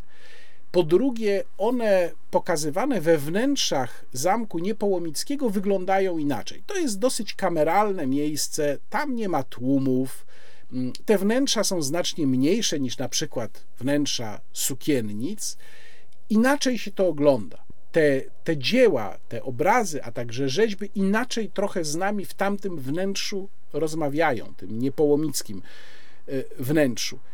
To, na co bym Państwu zwrócił uwagę, to po pierwsze ciekawa kolekcja malarstwa e, niderlandzkiego, XVII-wiecznego głównie, to jest jeden z moich ulubionych okresów i jednocześnie jedna z moich ulubionych szkół XVII-wieczne malarstwo niderlandzkie. Może ekstra klasy tam nie ma, natomiast to nie są złe um, obrazy. No i um, takim taką perełką w ogóle w całej kolekcji Muzeum Niepołomickiego jest obraz Petera Broichla młodszego, czyli syna Petera Broichla starszego, Kazanie Jana Chrzciciela, obraz, który prawdopodobnie, ten konkretny obraz, widział e, Jacek Kaczmarski, który napisał o nim piosenkę. E, Peter Broichel młodszy e, namalował wiele obrazów na podstawie obrazów swojego ojca, takie no to trudno powiedzieć kopie, bo to właściwie są oddzielne dzieła, choć odwzorowujące dokładnie obrazy Petera Broichla starszego. Można znaleźć na przykład w Muzeum Dawnych Mistrzów w Brukseli. Więc one są traktowane w, w zasadzie no, na równi z tymi pierwowzorami. To jest najcenniejszy obraz w Muzeum Niepołomickim, warto przed nim spędzić trochę czasu. Interesująca jest również kolekcja polskiego malarstwa, nawiązująca do tej kolekcji w sukiennicach na rynku głównym w Krakowie. I też chciałbym Państwu zwrócić uwagę na bardzo ciekawą kolekcję rzeźby, zwłaszcza rzeźby polskiej, która tam w Muzeum Niepołomickim y, jest. Y, w gazecie Niepołomickiej, która jest w internecie i link do jednego z numerów oraz do portalu gazety Państwu umieszczam w opisie filmu. Można też znaleźć y, teksty y, pani Marty Przybylskiej z Muzeum na Zamku w Niepołomicach, która w kolejnych wydaniach Gazety Niepołomickiej omawia elementy tej kolekcji, najciekawsze jej elementy. Polecam bardzo ciekawe artykuły. W, na Zamku w Niepołomicach też odbywają się odczyty poświęcone kolejnym elementom, wątkom tej kolekcji, więc jeżeli ktoś ma tam blisko, chce sobie zrobić przerwę, mieszka w Krakowie, chce tam pojechać na taki wykład, to również y, serdecznie polecam. I jeszcze jedna zapowiedź na koniec. Najprawdopodobniej już w tym tygodniu, który się teraz rozpocznie, będę mógł Państwu zaprezentować, pewnie to będzie około weekendu, będę mógł Państwu zaprezentować e, nowy cykl, który już dawno zapowiadałem, jak mówię, tam pewne rzeczy techniczne jeszcze przygotowuję. E, nowy cykl e, filmów tutaj umieszczanych na kanale. Mam nadzieję, że się Państwu spodoba. A tymczasem bardzo serdecznie dziękuję za dzisiaj. Dziękuję wszystkim, którzy oglądają, którzy wciskają łapkę w górę, którzy umieszczają komentarze. No i przede wszystkim dziękuję wszystkim, którzy wspierają, bo bez Państwa wsparcia ten kanał po prostu nie mógłby funkcjonować. Nie są to jakieś czcze słowa, tylko taka jest twarda prawda. Więc tym bardziej bardzo dziękuję. Do zobaczenia następnym razem. Łukasz Warzecha, kłaniam się.